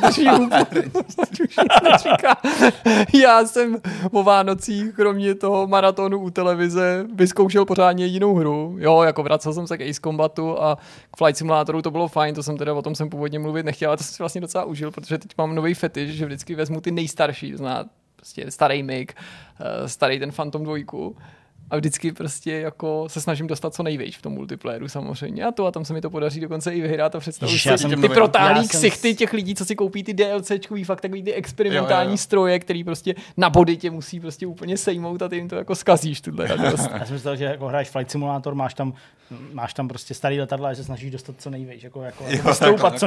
A říkám, co to je dobrý za challenge, no. úchylku multiplayer. to, to ne, ale ve Flight Simulatoru jsem toto říkáš, mimochodem zkoušel s tou FA18. A, Dostat se jako, vystoupat co no jasně, a, do, a byl jsem teda ve velkém pokušení koupit si tam ty jiný, protože už je tam docela velký výběr i na tom Xboxovém storeu, těch jako ne od Microsoftu, od těch dalších společností, jasně. různých těch stíhačů, starých, nových, tak toto, ale v podstatě jsem hrál pořádně, skutečně pořádně přes Vánoce jenom jedinou hru a to byla Tlapková patrola na Game Passu, která je lepší než Spirit, ale furt jsem vlastně jako rodič až znechucený tím, jak vývojáři ne, výváři možná ne, protože to, to je za tohle z velké části určitě nese odpovědnost, jak ty vydavatelé prostě ten segment neberou vážně, jak ti jako Hmm. vytahují prostě velký peníze z kapes za něco, co není kvalitní. Ne, protože to je pro děti.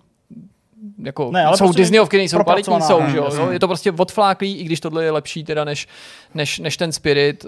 A myslelo se tam na některé věci, třeba jako, že všechny nabídky jsou jako nadabované, co ty věci znamenají, že to dítě nemusí umět číst a rozumí tomu, jo, kamkoliv Mhm. skáčeš. Ale to nemá český dubbing. Ne, bohužel ne. No, No, to je pro naše že, děti nebo děti z jakýchkoliv jiných než těch velkých jazykových skupin jako velký, velký handicap. Ale jako, i když to byla hrozná hra, a prostě fakt jsem se do toho skoro musel nutit jako víc, než když sledujeme nějaký divný pořad na Dčku, abych jako udělal dceři radost, že, jsme, že to sledujeme spolu, tak jsem to zase jako, jsme to trávili spolu No, a to jasně. bylo hezky. Vzpomínky zůstanou, jak se zpívalo někde ve vyvolených nebo něco takového, takže... Tak místo, místo hvězdiček, hvězdiček v očích, jak měla tlapky v očích. No to ona mi říkala, co to je za ty potvory. To bylo vlastně taky docela hezký, že říkala, že jsme pamatuje všechny ty jména a to, takže všech těch psů, který tam je požárník, pes a pes A je policajt tam holčička pes? dvě dokonce v tom seriálu nebo v tom do kina jsem na to nešel, to mě nutila, šel na film a to šla Kristýna, to jsem nedal. prostě. tak uh, tam je jenom nějaká Sky, to je nějaký růžový pes, nějaká féna lítací a a tady byla nějaká nová, už jsem zapomněl, jak se jmenuje, a ta jezdila s tím s pluhem sněžným, nebo tak prostě ty byly Jsou nejlepší, ta byla fialová, teď tam byla to, jinak je tam Marshall, a jak se jmenuje, Chase, Rubble, Tyjo, to jsem A dal dohromady jenom tři, to jsem A fakt oni, ubožák. a oni prostě. nejsou přeložení do češtiny, ty názvy. Ne, ty jména ne. Ty jména ne. Tohle ty firmy mají často že jo, individuální, některý Jo, jako no, se to právě, musí, některý ne. Tady, tady to jsou, tady jsou v My ještě u, u Marvel, Chase, Rubble. Já jsem z té bandy těch prostě čoklů dal dohromady jenom Sky, Marshall, Chase a Rubble. To jsou takový pornové, no, to se No. nepamatuju. Jsou, no. No, další už nedám dohromady. Je to na Game. Passu, zahrajte si to. Jo, jako, za- povinně, prostě, všichni, všichni a povinně. hráli jsme to a Christian to, no to bys mohla jako by jít s tátou, ne to ukázat taky ve streamu, nebo no tak jo, tak jsem říkal, no tak to jako to je teda Jdeme na hustý, mě. jako že bychom takhle tady ukazovali Zvedne prostě tuhle tu hru. není moc menší než já, tak to pohodě. že v klidu. A může streamovat úplně v pohodě. Tak třeba někdy. Tak třeba někdy. Uh, cože? Jo, jo, takhle, už to chápu. Uh, nemohl. Uh, každopádně, uh, hele, já, jako co se týče Vánoc, tak uh, já jsem možná neměl tak klidný jako vy, hmm. protože prostě, ačkoliv máme část rodiny samozřejmě v Plzni, tak taky část je v Praze a část je taky v Hradci. A aby to člověk jako obsah, tak to prostě znamená cestování jako po půl republice v úvozovkách. Takže vlastně jako já jsem si ty svátky neužil moc jako doma. Jo? Já jako furt jsem někde byl, furt jsem někde jezdil, jo? furt jsme někde něco jako prostě převáželi, řešili, tak jsem byl to takový jako, neklid, no. takový jako neklid. A vlastně poprvé jsem se sednul až třeba 29. Jo? Já myslím, že tohle jako jenom se s časem jako zlepší. Že jezdit bude stejně, ale už tě to nebude tak stresovat. No. Jako ne, není to žádná rada, vole, chytrýho otce, ale Ne. fakt si jako myslím, že mě to taky vytáčelo. Para- Nejezdil jsem o nic míň, Jasně. letos, možná naopak víc a najednou mi přišlo, že to všechno mnohem líp zvládáme. Jo. Jako s tréninkem, ne ničím, jako že bychom přišli na to, jak to udělat. Jako Jasně. Jo, no tak prostě jasný. Jako naštěstí, jako já to zvládala úplně v pohodě. Ono prostě taková docela jako takový, takový cestovací typ mi skoro Hmm. přijde, jo, že jako se moc nevsteká zatím, zatím teda jako v té svojí sedačce. Většinou to naplánujeme, samozřejmě tím, tím jí pomůžem, takže jako usne krátce poté, nebo že už má ten spánek zhruba v krátce Hmm. poté, kdy jako odstartujeme, takže jako část té cesty prospí. Když jsme jeli, myslím, do Hradce, tak snad jako mm, opravdu spala tak někdy od Prahy do Hradce, což bylo jako úplně, úplně super. Zpátky podobně, jo, prostě z Hradce spala za chvilku, to jsme dali na dálnici. Uh, takže první věc, ta se týká vlastně té uh, cesty, pokud občas jezdíte z, Hradce, uh, z Prahy do Hradce a jezdíte občas a ne pravidelně, tak neudějte chybu jako já, protože v Hradci otevřeli kus dálnice, který pokračuje za sjezdem na Hradec, který byl u Opatovic a já jsem prostě jako jak, jak debil úplně, jel? jsem prostě jel a jako jedu a jedu a říkám, "Hergo, tak teď už tady snad někde ten sjezd, protože tam si vlastně na, jako na ten sjezd narazil, tam nešlo je dál, tam byl prostě kruhový objekt, vybranou. uh, kruhový objezd u Opatovic velký. A já jsem prostě furt jel dál. A já říkám, ty jdeme někam jako bíšti, kde to, jako, Co to je? bude to sem, jo, tak jsem se musel nějak otáčet, se jsem měl zpátky, tak to bylo taky jako, to jsem, říkal, to jsem, to jsem fakt teda jako opravdu zkušený řidič, takže to jsem se jako zasmál sám sobě a jsem to říkal tátovi, že se mi taky zasmál, tak to bylo fajn. No ale jinak, co se týče těch doporučení, já jsem dostal uh, knihu, jak postavit monopost F1, což není návod, jak postavit mono- mo- monopost F1, je to, je to, je to biografie uh, jednoho z nejslavnějších architektů uh, formule a vlastně mnoha ér, Adriana Neweyho, který mm. vlastně i v 80. 90. v 2000 samozřejmě i teď aktuálně prostě, uh, teď už vlastně úplně ne, ale, ale pořád je vlastně jako ve formuli, pořád aktivní prostě ne? překládá, uh, předkládá ty svoje, uh, ty svoje myšlenky, furt ty formule konstruuje a je to super životopis. Líbí se mi, jak uh, vlastně popisuje, on je, on je Brit, a jak jako popisuje uh, tu dobu prostě, ve které on jako vyrůstal a je taková, jako z, jako, jako z mýho pohledu, taková jako punková, taková jako taková spratkovská a on nebyl rozhodně žádný jako svatoušek mm-hmm. nebo něco.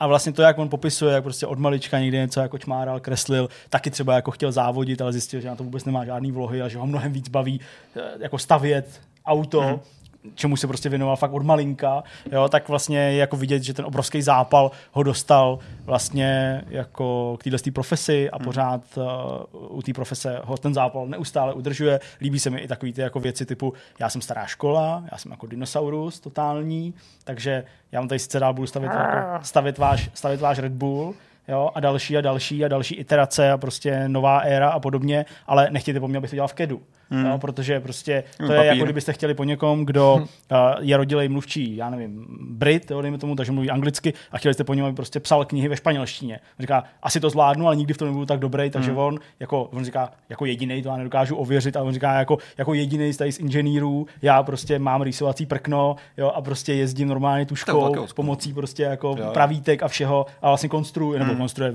jo, vymýšlí uh, tu formuli prostě na papíře a ne v kedu. Jo, což, je prostě, trošku, no. což je prostě takový jako, jako zvláštní, ale vlastně mu naprosto rozumím. Jo? Hmm. Takže to je, to je vlastně jako skvělý. Takže jsem si to připomněl teďka ještě, sorry, no, no. Eh, v souladu s Gran Turismem, protože on navrhoval do Gran Turisma 5 ty jako ten speciální prototyp, jak nějaký X, já si nepamatuju ten název přesně. Já vím, taky to X1 něco no, no, no, takového, já ta šílenost. Taková ta šílenost, která jezdila prostě natočili s obrovským přítlakem 300 x km za hodinu. Ale bylo tomu hezký dokument, jak vymýšleli a vlastně kolik, kolik on sám jako dával pozornosti něčemu, co je čistě experimentální, co vlastně není aplikovatelný zatím ještě, nebo to dobou nebylo, do reality a jak to vlastně fungovalo pak jako Vlastně docela tak, vážně. Takhle inženýři Porsche, Porsche udělali uh, do Gran Turismo 7 virtuální novej, auto, ano. který neexistuje. Udělali tomu normální tiskovku, mm. prezentaci, kde prostě vedle nich bylo jako naklíčovaný to auto. A vlastně My jsme ho viděli, oni ne. Jo, normálně jako to prostě rozebírali, jako kdyby bylo skutečné auto, ale je to na no, auto no, pro Gran Turismo, což je super. Fas, uh, fascinující. Takže tu knížku to já jsem dostala zhltnul, ta byla jako fakt, fakt dobrá, mm. byť jako není úplně krátká. No a jak jsem to pročítal, tak on se vždycky věnuje právě v těch kapitolách těm jednotlivým slavným vozům, který jako postavil. No a na to konto, když jsem si pročítal kapitolu z roku uh, 92, respektive z jeho pohledu dřív, ale uh, o monopostu, který uh, v roce 92 závodil, i 91, pak následující, je to Williams FV14, se kterým jezdil Nigel Menzel a se kterým v 92. vyhrál uh, šampionát, tak jsem jako zatoužil ta formule je fakt krásná, mm. nádherná, jako prostě to je úplně porno, tak jsem jako zatoužil ho vlastnit samozřejmě v mém případě to není jako o skutečné formuli, ale o plastikovém modelu, takže já jsem pookřál, byl jsem se podívat uh, v Plzni, kde jsou různý plastikový jako uh, modelářství a obchody. Objevil jsem, objevil jsem i tu formuli, koupil jsem si formuli, uh, stále nevím, to není podstatný. Zjistil jsem, že abych měl to speciální barvy, protože jsou v podstatě jiné barvy než na letadle, jsou barvy, hmm. které se nepoužívají na letadlech, že jo? Už jenom odstínem, ale samozřejmě i jako tím provedením, jo? nějaká perle, dejme tomu prostě, nebo nějaký jako vyšší lesk, mm-hmm. mnohem a tak dále dál, tak ty barvy stojí víc než ten model. Všechny, který jsem potřeboval. To je docela vtipný. Zároveň taky mám trochu jako jiný místo na to dělání uh, těch modelů, takže uh, tady jako bezpodmínečně potřebuju nějaký box na stříkání hmm. tím airbrushem, to jsem na zličině tolik jako nepotřeboval, ale tady prostě jo, takže jsem tohleto i jako řešil. Uh, jo, už jsem byl odhodlaný udělat samodomo nějaký stříkací box, prostě z krabice z IKEA, co jsem na Model Forum našel nějaký jako návody. Ne, prostě jsem línej, starý a utratil jsem nehorázný, jako nehorázný množství peněz za blbej stříkací box, což je prostě jenom krabice s filtrem Hele, když a složíš a uděláš a děláš jeden ten model, tak to bude podle mě obhájený. Je to validovaný. Musíš aspoň Potom. ten jednu věc dodělat. V tom, v tom novém boxu. Jo. Jako. No, jako abys to využil. Aspoň no. aspoň jednou. No, tak jako toho... Ale musíš to fakt jako dodělat. Prostě pak je to validovaný, jinak, jinak si vůl. Prostě, jinak a když si jednou stříkneš, tak já už jsem dva udělal s touhle s tou sadou. No, tak to je v pořádku. S tím boxem. No, tak bez boxu. Ne, no s boxem. To jsi koupil teď? No to já vím, no, já ti jenom do budoucna říkám, že jako když tak uděláš, tak si to nemusíš tu investici vyčítat. Jako jestli ho neuděláš, tak si vůl. Tak to je, tak to je pořád. Tak to udělám, protože to bych nemohl udělat vlastně žádný jiný model tady v tomhle bytě a v tom prostoru, ve kterým mám, ve kterým mám prostě ty barvičky. Takže eh, nakonec jsem tohle, to Markéta to neví a asi to ani neřeknu a doufám, že ani nesleduje, protože to je fakt jako, podívejte se prostě, jak vypadá jako stříkací box, respektive kolik stojí peněz, je to fakt nechutný, jo, jako opravdu, měli byste za to spoustu KFCček. Takže uh, stejně jsem to pořídil a to najdeš jiný věci. Bojím, co tam je. Ne? Musíš napsat modely radši. A, je to přesně tenhle. Tady ten první? Ano. To je docela fair. A ta cena není moc fair, musím říct. Není moc fair, ta No, cena jo, je... to z webu Počkej, to je sporák, ne? profi. No. To je jednoplotínka, jenom na tom uděláš jenom, To je otočnej, jenom otočnej, podivku, ale už nemáš. Takový, takový terčík, Jo, jo, na který máš ten model. A je to od Sparmaxu. Kam no. se to hrabe na tu dobu, kdy jsem modelařil já, prostě z Revolu jsem měl jenom tu, tu, že jo, tu, tu, tu bombu. No Jo, to jo, takhle. ale jo, prostě, no to je jedno. Jako stlačený vzduch jenom. No jasně. Tak to můžeš mít pořád, pokud máš kompresor, tak furt se to dá využít i dneska, na jakoby prostě bomby. mi připomíná, že bych tam tu vzduchem. 20 let nepoužitou mohl dát, to? aby to nevybuchlo. Mám mě v, No, ve skříni. takže, takže tak, no a těším se na to, protože opravdu to bude vlastně moje první formule. Já jsem nikdy formuli nestavěl, a zatímco prostě letadla, nějaký tanky, i loď jsem zkoušel, když jsem byl menší dřív, teď už tolik ne, tak eh, to bude prostě první formule a právě jako první jiný lakování, skoro až řeknu, ne jako barvení, protože prostě, jo, tohle fakt má ještě jako i jiný ty laky, aby, aby se to prostě lesklo, tak jako se leskne povrch té To asi nejsou autentický laky jako z té formule. Ne, to nejsou z té formule, jsou to samozřejmě nějaký jako super. akrylátový laky. ti to ne, pošlou. no, Jsou tak to, jako jsou to normálně akrylátový prostě bezbarvý laky, jo, Jo, jo, jo, nějaký hrubosti jo, a tak dál. Takže uh, na to jsem fakt zvědavý, hmm. jak to půjde. Myslím si, že to spíš nepůjde, že to spíš poseru a že to budu prostě zase nějak jako debondérem z toho sundávat tu barvu, jo, házet, házet prostě někam, někam do Kolečko se polámalo, Tak. formule úplně rozbitá, jak v Monaku. Postavit ten model to bude v pohodě, a nastříkat to No bude, to až jí to, bude velký rozflákáš, problém. když U to budeš, až toho takže, barvení. takže na to, se, na to se těším. A jako vlastně jsem třeba ani moc nehrál o Vánocích, mm. jo, nebo jako během svátků, vlastně jsem se k tomu skoro, skoro nedostal. Farming jsem hrál chvíli, to mě, to mě bavilo. Chtěli jsme hrát prostě s klukama Counter Strike, vůbec jsme se k tomu nedostali. My jsme se ani spolu nezahráli nic během mm. svátků. Jo, tak Chvilku jsme hráli kolo. možná nějaký první den. No, to nadávali na třeba. Krampuse. 23. Jo, jo, možná jsme to jo. nebo něco takového a prostě uh, konec, takže, takže vlastně ani v tomhle ohledu jsem nebyl takový moc jako aktivní. Ale her bylo dost přes rok zase. takže ale zase her bylo přes rok dost. Takže A já jsem byl spokojen a teď mám navíc, jako říkám, prostě tak drahý věci zase koupený. A to jsme ani neprobrali dárky. A to jsme mi neprobrali dárky. To možná do příště Vlastně to já jo, protože já jsem, já jsem náhodou teda to jako teda tu knihu dostal. Že? Hmm, hmm. A tenhle model To je je, mým dárkem k narozeninám, který mám 15. února, ale prostě potřeboval jsem to koupit teď. To je správný. Takže, takže... U nás zase Ježíšek přines robovysavač a to by taky Máte byla robovysavač? velká story. A jenom no. mi řekni značku, než končíme. To nemůžu, protože bych to nezvládl říct bez, bez příběhu. Aha, ok. Takže Tak, prostě eh, to si příště. necháme Ale řeknu příště. vám, že Marshall je dalmatin, hasič a zdravotník, Rabl je americký bulldog stavebník, Chase je německý ovčák policista, Rocky je šedobílý kříženec, opravář a řidič odpadu, Zuma je čokoládově zbarvený labradorský retriever, vodní A záchranář se a Sky je postupně- kuk, kukapů, letkyně, kukapů nebo rozloučit. kokapů znamená kříženec, kokr, španěla a půdla. První vidcast v tomto roce zdárně končí. Jste vybaveni všemi potřebnými i nepotřebnými informacemi. Doufám, že vás to bavilo. Ne, neudělali jsme z Vortexu filmový podcast. To byla taková malá anomálie a uvidíme se zase příští týden. Tak, Ahoj. Čau, čau, Ahoj. čau.